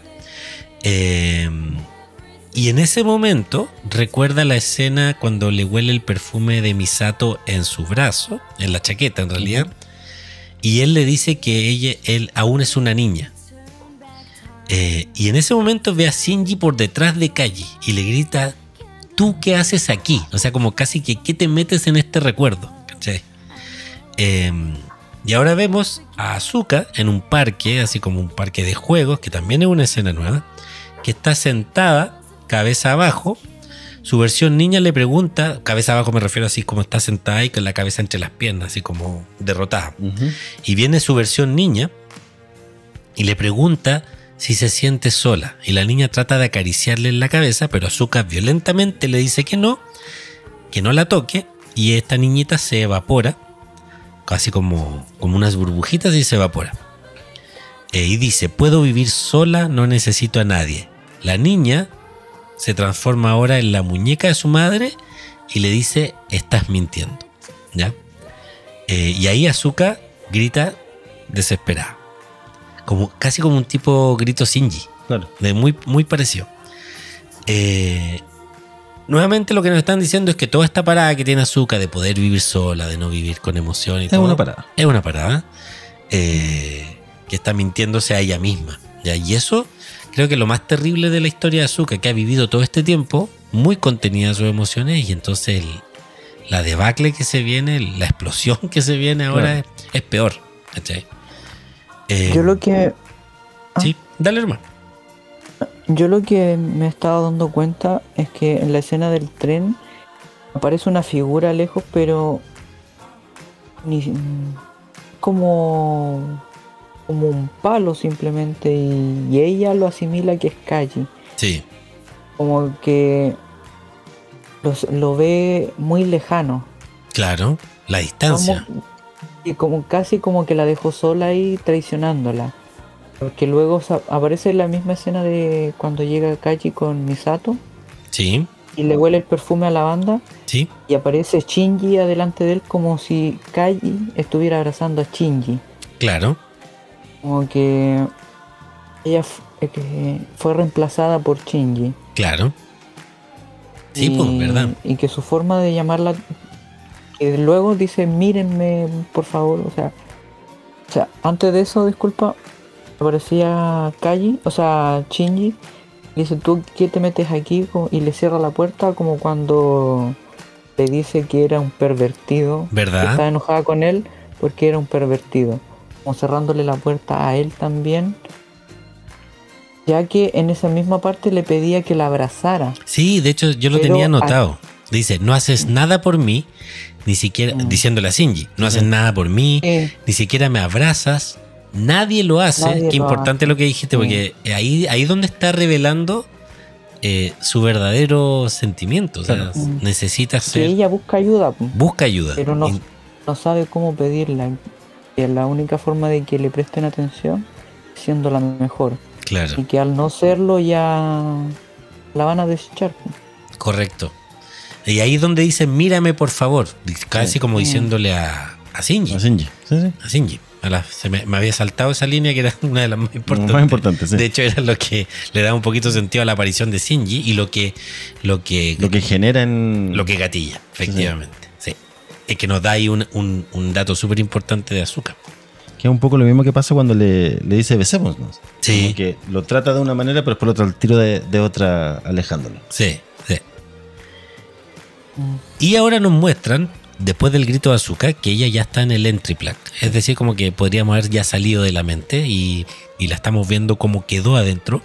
Y dice, mi mente está sucia. Kaji-san dice, ¿qué hago? Me siento contaminada. O sea, esta, toda esta intervención del ángel fue como brutal para Claro. Azúcar. Fue casi una violación mental. O sea, se metió, Mm. escarbó todo, ella Hizo no que quería, ella trató de resistirse, hizo lo que quería y la dejó. En el resumen de, de fandom dicen casi que catatónica, pero Sí. no- yo no sé si no sé queda si catatónica. catatónica, pero queda así. Pero entiendo que desde aquí ella ya no habla más, se queda callada. Eh, el EVA dejó de funcionar y el soporte vital, el EVA 02 estamos hablando, presenta anormalidades. Que no sé si se acuerdan que incluso cuando Shinji quedó atrapado en la sombra del ángel dentro del EVA, tenía soporte vital Para 24 horas, creo que era. 24, no sé cuántas horas, 18, parece, pero era harto.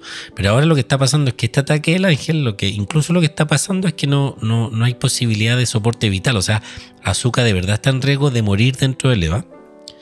Eh, el ángel no se mueve, sigue donde está. Eh, todavía no pueden dispararle, entonces ya la situación en, en- en los cuarteles, en el cuartel general es media de desesperación, porque no, de No impotencia. pueden hacer nada. No pueden hacer nada. Eh, y sigue atacando al, a, al Eva. ¿ya? Eh, Misato piensa cómo podría atacarlo, pero dice nada es posible. O sea, no puedo tirar al, al Eva al espacio, nada. Y Shinji se ofrece. Y ahí Fuyutsuki lo para, lo impide y dice: No puedes porque el ángel corrompe la psiquis del piloto. Y Gendo le dice que deben evitar situaciones en las que el EVA 01 se vea comprometido. O sea, ya suficiente hemos tenido, ¿cachai? Claro. Con todo lo que ha pasado. Bueno, y nuevamente se muestra que Gendo no le importa nada más que el EVA 01 para sus planes.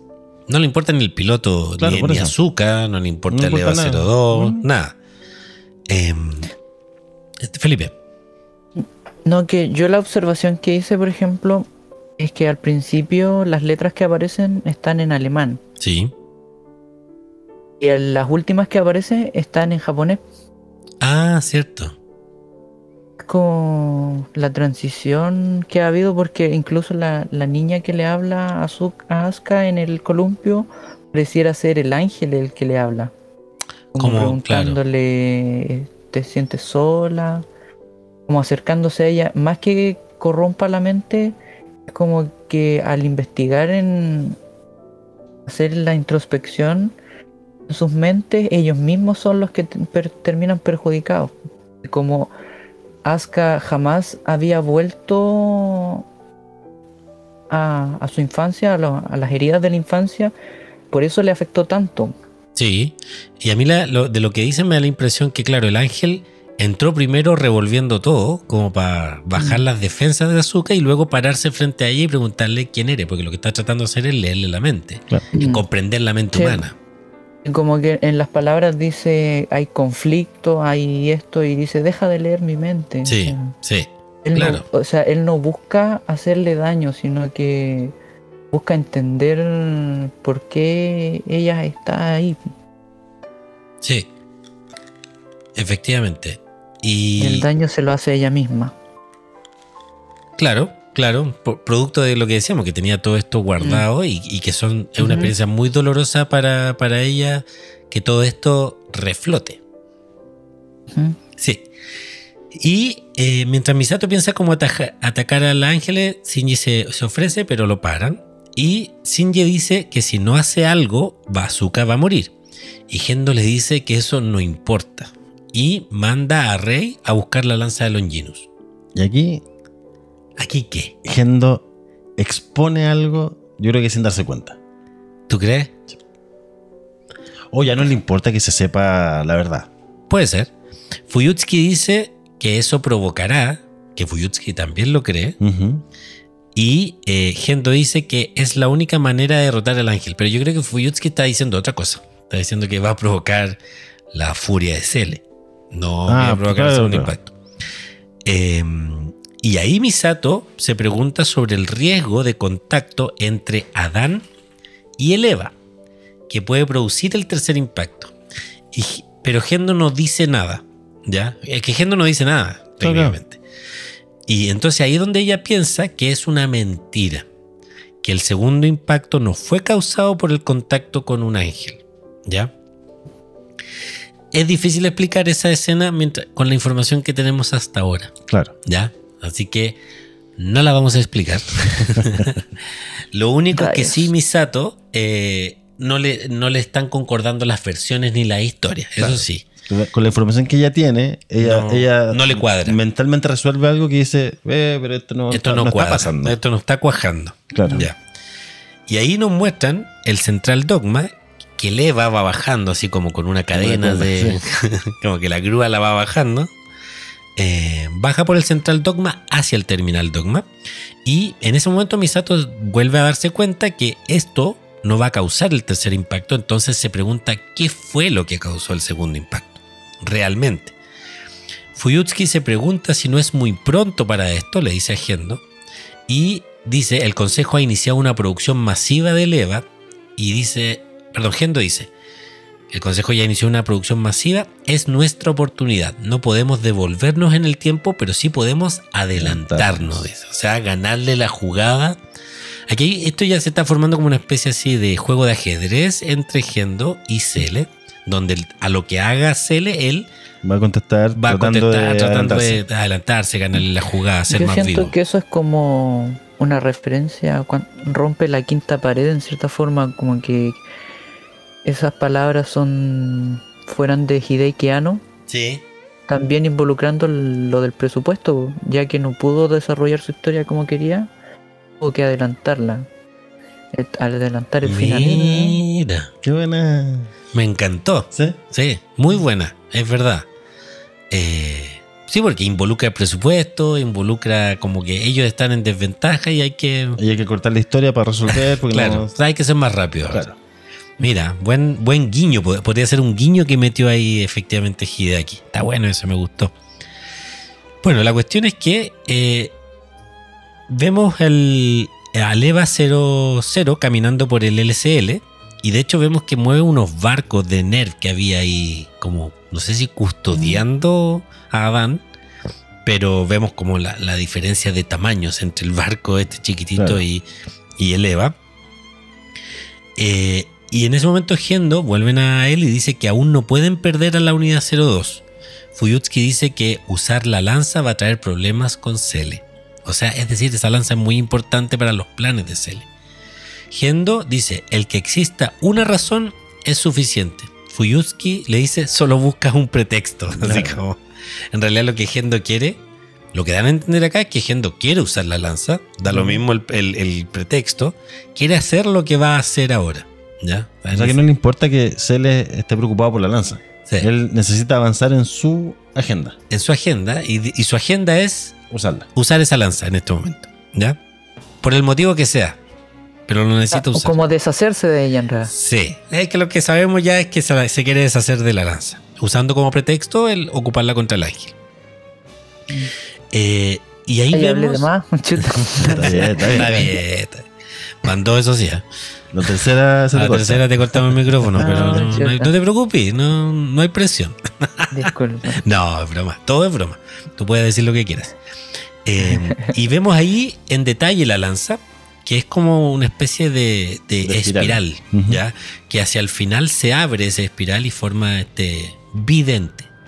Porque no es un No tridente, No. es un vidente. Eh, vemos que está en la mano del EVA 00 y mientras se prepara a lanzarla como una jabalina, y efectivamente, antes de ser lanzada, se enrosca nuevamente y los dos dientes se vuelven una punta y se queda como una jabalina. una lanza, claro. Como una lanza. Como una lanza más que una jabalina en realidad, sí. Pero parece una jabalina también. Eh, y se escucha un grito, muy parecido al grito Berserk de Eleva. Que yo no sé si es Eleva el que lo grita o la lanza que hace el ruido. No lo sé. No lo sé. Lo dejo los ahí. ¿Qué pa- comentarios. ¿En, en qué parte? Justo cuando la lanzan, de hecho. Ah, Sí, se escucha un grito así, pero es imperceptible. La lanza sale de la tierra, efectivamente, de hecho cuando sale todas las nubes que hay las despeja, Claro. eh, lo que hace que deje de llover, eh, y atraviesa el campo AT y destruye al ángel, el cual no explota, desaparece. A todo esto al ángel nunca le vimos dónde tenía el núcleo, pareciera que no se ve, no, no- no se veía, pero supone que la lanza atravesó el núcleo y lo destruye, desaparece el ángel. Y en ese momento recuperan control sobre, sobre el EVA 02. La lanza queda en la órbita lunar y no puede ser rescatada, lo dicen. Le preguntan, de hecho, a Makoto si la podemos rescatar y dice, no, una, una masa de ese tamaño no la podemos traer de vuelta. ¿Ya? Y volvemos a ver la lanza en su forma original, es decir, con los dos dientes, las dos puntas. Eh, en ese momento dicen que Azura- se recupera, eh, que no debe hacer cuarentena por contaminación, eh, y se llevan el Eva al hangar. Azuka queda como en la azotea de un edificio, sentada, mientras ve que el Eva va bajando ya hacia los cuarteles. Y Shinji llega a verla, pero se mantiene porque hay una misma cinta, la misma cinta que le habían puesto a él, Claro. ahora la tiene puesta Azuka. Se supone que no puede pasar. Es una cinta que era cosa de saltarla, pero moverla. Shinji se queda ahí atrás, eh, mila- mirándola, y le dice: Me alegra que estés bien. Eh, y Azuka dice: No estoy bien. Eh, está todavía resentida de que de todas las posibles personas que la podrían haber salvado, haya sido Rey la que lo salvó. O sea, esto, Claro. esto ya es pegarle en el suelo. Ah, pues si, hubiese sido. Shinji. Claro. el colmo de los colmos. Si hubiese claro. sido Shinji el que la salva, ya se hubiese enojado y todo, pero no es tan humillante para ella como que sea su mayor enemiga. Sí. Sobre todo después de la conversación en el ascensor. Y aquí nuevamente dice, hubiera preferido morir a que la salvara a ella. Es decir, para ella que la haya salvado Rey es un fracaso de, de, de, de- de magnitud, ¿cachai? Es como lo mismo que se hubiese retirado. Claro.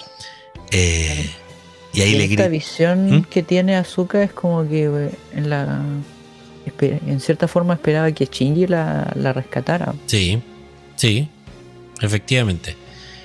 Eh, o sea, hubiese sido menos malo para ella. Como Mm. que ya ha pasado antes. Claro, sería como la como normalidad. que- Sí. Y casi se lo habría agradecido. O no sé, o a lo mejor hubiese sido otro motivo para seguir burlándose de él, de que el gran Shinji, ¿cachai? Es como, Claro. Ah, también. Sí. Y ahí la. eh, Aquí termina el capítulo con tres frases. Dice: Te odio, te odio, los odio a todos. Y termina. O sea, ahí en ese momento es importante que nunca le vemos la cara a Azuka, la, la vemos de espalda. Tampoco le vemos la cara a Shinji, se ven solo sus pier su pierna. Eh, y termina el capítulo oscuro. Se va a negro. Y veremos qué pasa. A mí la primera duda que me queda de este capítulo, de- de- obviamente después de todo lo que hemos hablado, es qué función cumplía la, lan- la lanza de Yuñ- la lanza de la lanza, la- Bueno. ah, la lanza eh, en Adán. Sí. De hecho, creo que me, me- me salté la parte de cuando le saca la lanza. Que vemos a Adán, cuando ya llega Rey, con, con la máscara, esta la máscara morada de Cele, que de hecho vemos el símbolo de Cele en la máscara, eh, y la lanza que está clavada, ¿cierto? Claro. Y el Eva le retira la lanza y de pronto las piernas se regeneran y caen al suelo, cae al suelo Adán y queda parado sobre este sobre su sangre, digamos. Sí, claro, claro. Pero, él, pero él sigue en la posición de siempre, no Sí, se mueve, no, se, mueve, reactiva. no nada. Es raro, efectivamente, cuál era la función. Eh, Que ahí, ahí es algo que todavía no se puede hablar, correcto. pero yo creo que en los otros episodios sí se va a poder explicar por qué pasó eso. Sí. Todavía no es claro. Eh, Mm. Claramente tenía un poder, la lanza, de que eh, estuviera como una especie de estado inmóvil. El, el, Claro, es que a eso quiero llegar, pues, que se supone que lo tiene detenido y controlado a Adán. Pero en el fondo, si se la sacan, perfecto, se regenera, pero no hace nada más, pues. por algo no hace nada más. Se regeneró su cuerpo, Claro. ¿ya? Mm. Pero es que le falta Ah, ya, algo. ya me acordé ¿Te ya. acordaste? Ahora sí, Ya, sí, sí. es que, este, ay, quiero decirlo, pero no puedo. Sí, lo que pasa es que le falta el cable umbilical para la energía. Eso, Eso chiquillos. no, ya me acordé ya. Sí, ahí te acordaste ya. Sí, pero no, en realidad todavía no sabemos. Eso, aparte es súper corta la Mm. escena, no sabemos, pero te deja pensando entonces qué va a pasar con ese ser, Adán, que está ahí. Eh, pero algo iba a decir yo de eso, de que la lanza es retirada. Ah, no, no, que creo que lo habíamos dicho, que se llama la lanza de Longinus. Que esta lanza viene de la Biblia, que Sí. es la lanza que el soldado Longinus, eh, con la que clavó a Jesús cuando había muerto. Cuando, Para, o sea, para validar que está que para estuviera saber muerto. si había muerto, porque en realidad seguía vivo. Fue de los tres que crucificaron, fue el único que seguía vivo todo el rato. Y de hecho lo, lo, lo atraviesa con esta lanza. Eh, perdón, era el único que había muerto. De los tres era el único que había muerto. De hecho había gritado y decir, Padre, ¿por qué me ha abandonado? Y moría. Y para verificar que había muerto, le, mm, le atraviesa con la lanza y eh, del costado le sale agua Agua. Y no Eh, sangre. no sangre. Una analogía que una de las funciones que tenía la lanza era que este cuerpo se desangrara. Claro. Acuérdate que toda la sangre va cayendo y va haciendo este, Este mar de LC. mar de LCL de donde se supone se produce todo el LCL que, que ocupa eh, Nerf para todo. Perfecto. ¿Ya? Pero Ahora, volviendo a, a esa historia tan bonita, no, a la, a la historia de la lanza de Longinus. Ahora me hace más sentido la referencia bíblica, porque en el fondo, eh, normalmente los romanos le rompían las piernas a los crucificados para terminar el proceso. cierto. ¿Cachai? Y aquí no hay piernas. Y, Sí, y les quebraron las enseñando. piernas, sí. Sí. Sí, y, y a Jesús no se las quebraron. No, pues. Tenía razón. Pero la Biblia efectivamente No decían que la costumbre es que, claro, cuando uno lee el, el Evangelio, nosotros lo leemos todos los, todos los días en la mañana. No. En el colegio te enseñan. tu, tu educación católica. ya. Sí, eh, efectivamente, en, en la crucifixión lo que hacían era cuando ya mm, para, para acelerar, Acelerar el la muerte, claro. sí, les, les quebraban las piernas. Para que terminaran ahogándose, digamos. Buena la, la analogía tomada ahí también, las piernas de, de Eh, Adán. Algo tiene que ver ahí con las piernas de Adán. Sí, efectivamente. Bueno. Oye, eh, ideas generales, no ideas generales, pero ya reflexiones más profundas sobre este capítulo.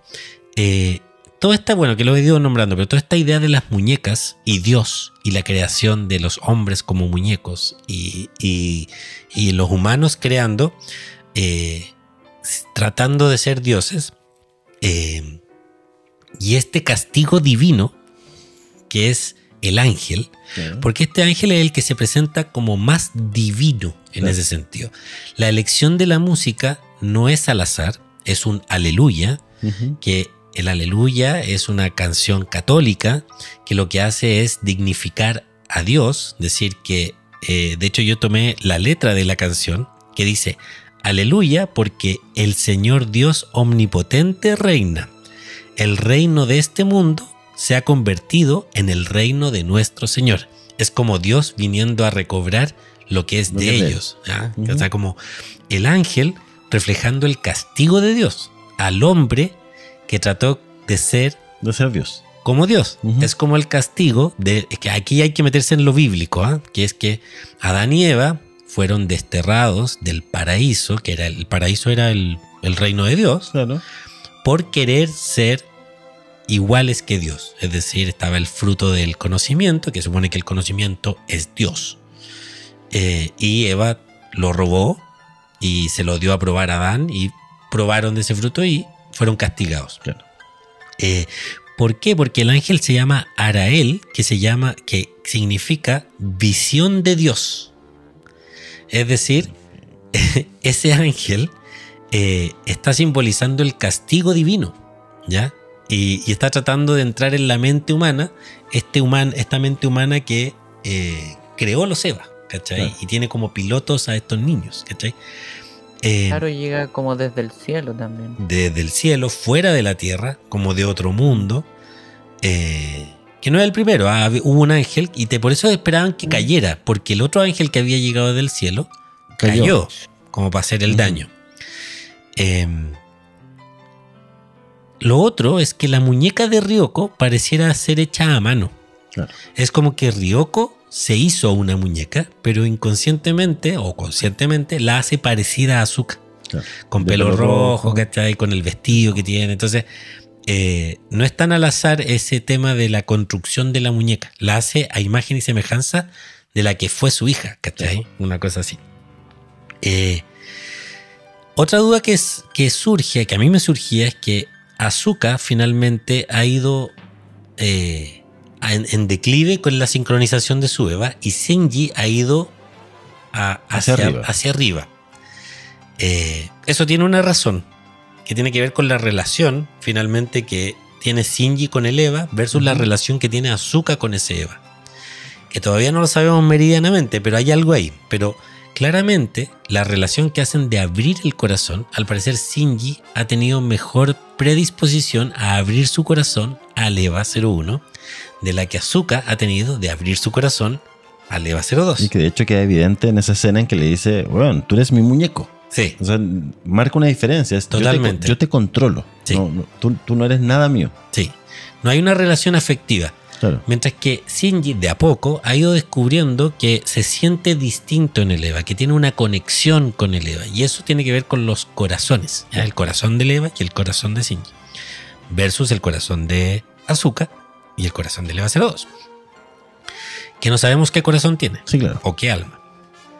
Em, Rey, ya sabemos, es una. O sea, la, la tratan de muñeca. ¿ya? Y la pelea en el ascensor sucede porque Rey habla, ¿ya? Porque se mete. Azuka venía hace rato odiando a Rey y no quería ni hablarle, ¿ya? Entonces contaba con que no le hablara en el ascensor. Ah, no, esto ya lo dije, que es cuando lo, de, lo del suicidio, perdón, me estoy repitiendo. Ahora, la duda. Ryoko, ¿es equivalente a Yui? Para, para Ah. los que contestaron mal, Ryoko es la mamá de Azuka. Ah, sí. Sí. Pues para que la gente lo recuerde. Ah, estás metiendo el dedo en la herida, digamos. Sí. Hacia el final del capítulo. Sí. Eh, Ryoko es equivalente a Yui eh, porque recordemos que Yui no tenía que ser el conejillo de indias del experimento, que asumimos que es el mismo tipo de experimento. Pero ella se ofreció, o sea, ella quería hacerlo, Exacto. eh, mientras que Ryoko pareciera que no es que se haya ofrecido, esa fue su función, participar en ese experimento. Y la diferencia es que Yui desaparece, pero Ryoko quedó Pierde la, no, la mente. pierde la mente o pierde su personalidad. Claro. Al parecer perdió la personalidad de, de madre, ¿cachai? Pero queda viva, queda fuera de... O sea, no desaparece. Entonces, puede haber ahí, yo lo que pienso es que eh, lo de Yui fue más intencional. Ella quería hacer lo que hizo, mientras que lo de Ryoko fue accidental. Ella no sabía lo que le iba a pasar participando en el experimento y sufrió esa consecuencia. Y ocurren, sorry que no, re- no recuerdo las fechas, ocurren más o menos en la misma época. Claro, porque los niños tienen más o menos la misma edad. ¿Pero en qué fecha muere Ryoko? ¿Sale la fecha de muerte? 2005. Ya, pues, y Yui muere en el 2004. Sí, Quiere decir que a lo mejor en, en Alemania trataron de replicar lo que pasó con. Ryu, no se llama con Ryoko. No, no, con, O con, con Yui. Yui. Sí. Y tampoco resultó. No, pues, puede ser. O a lo mejor resultó. No lo sabemos. A lo mejor era lo que querían hacer. Claro. Sí, sí. Porque el, el que falló fue el de Yui. Claro. Déjame ver aquí, porque tengo la, la fecha en que. Aquí tengo las fechas. Del capítulo pasado. Eh, instalación de pruebas bajo tierra el 2004. Y. te, te, te. Déjame ver. ¿Dónde está? Misato liberada. No, estoy. Perdonen, ¿ah? estamos buscando una información que es importante. La pequeña Misato, Fuyutsuki, estoy en el 2002. 2003 Fuyutsuki llegó a las oficinas. Eh, ta, ta, ta, lo- ahí lo convencen.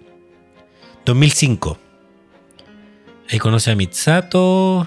eh,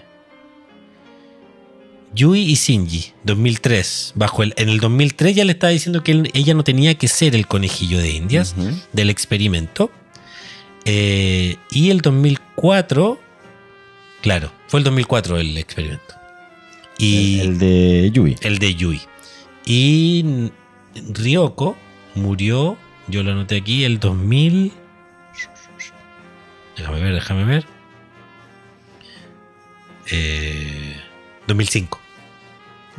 Claro, fue después. A lo mejor están tratando de replicar el experimento de Yui y ocurrió lo que ocurrió. Ocurrió lo que ocurrió, que no sabemos si resultó o no resultó. Claro. ¿Ya? Eso lo sabremos más adelante. El tiempo lo dirá. Eh, después, em, lo que sí es que a Riai siempre la comparan con una muñeca. Y aquí hay algo importante. Y Azuka dice, yo no soy una muñeca. Y, y- y aquí esta, esta, esta me costó.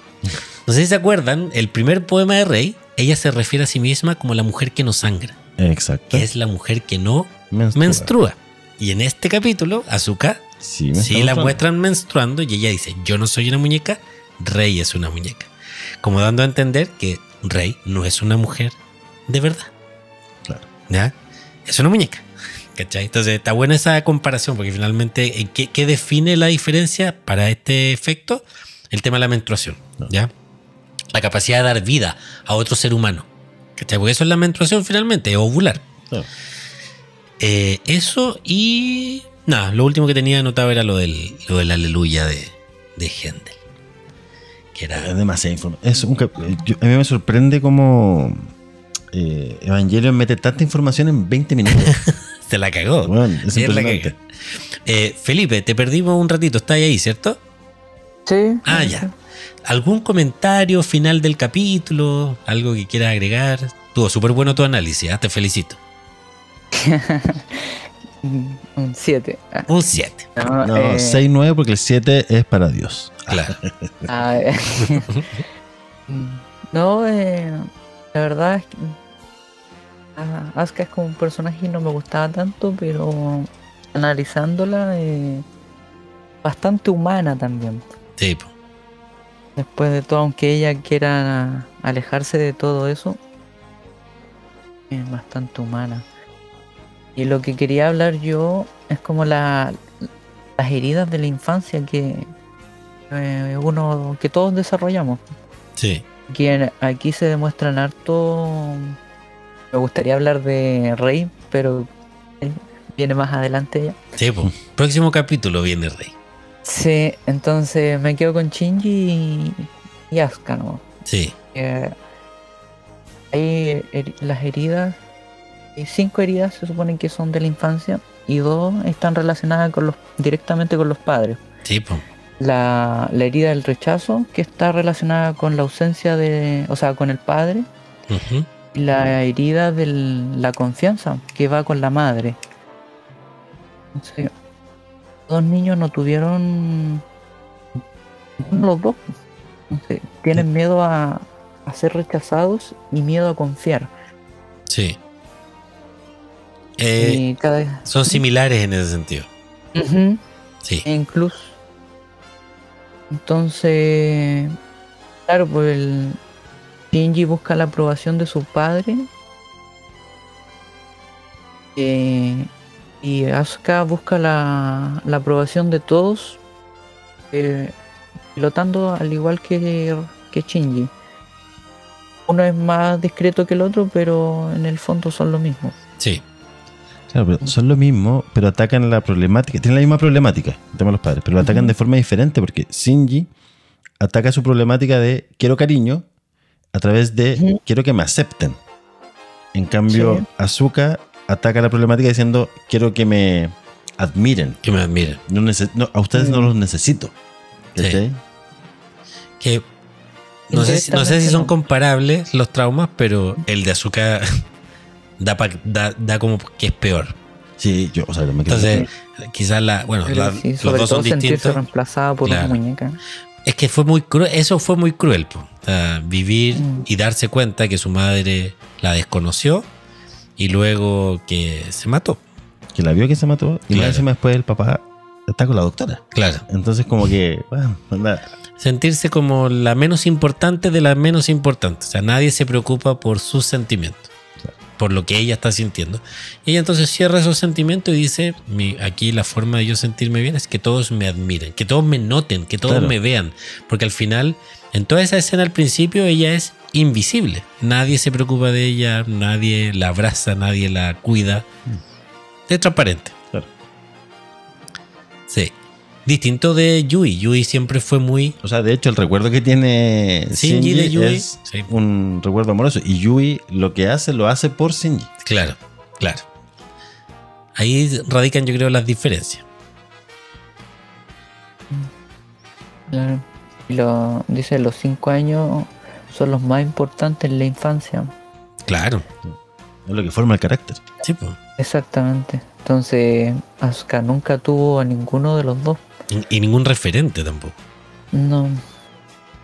Y cuando lo encontró, Chucha se sintió que la traicionaron.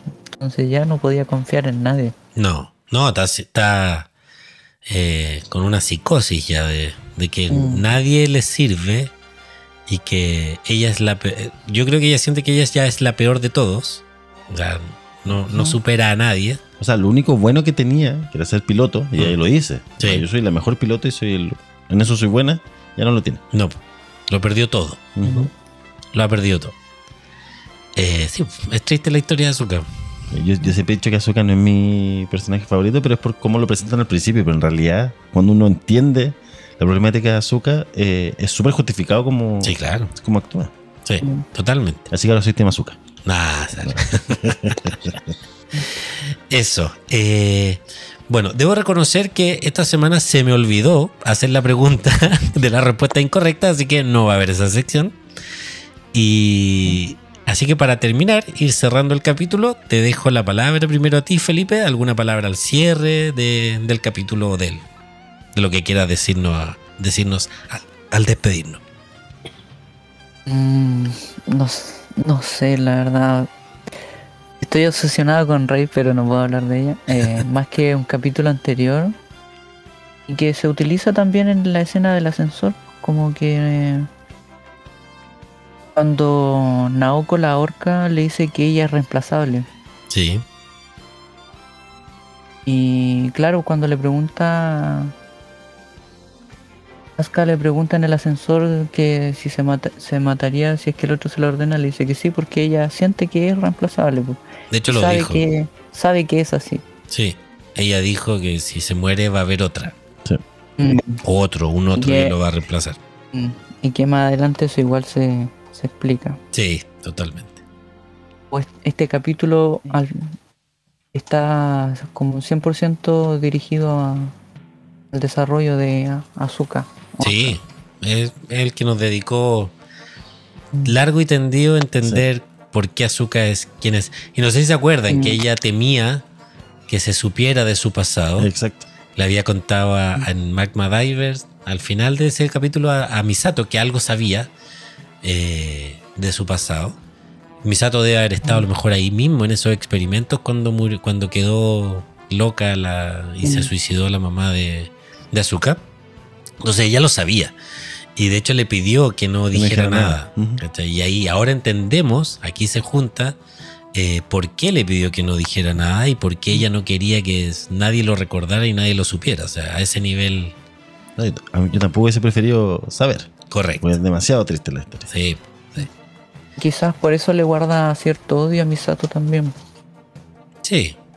Puede ser por eso. Le, le recuerda su pasado o que sabe que es vulnerable Mm, ante alguien. sí. Sí, puede ser. A lo mejor en el manga se explica más esa relación o. Mm.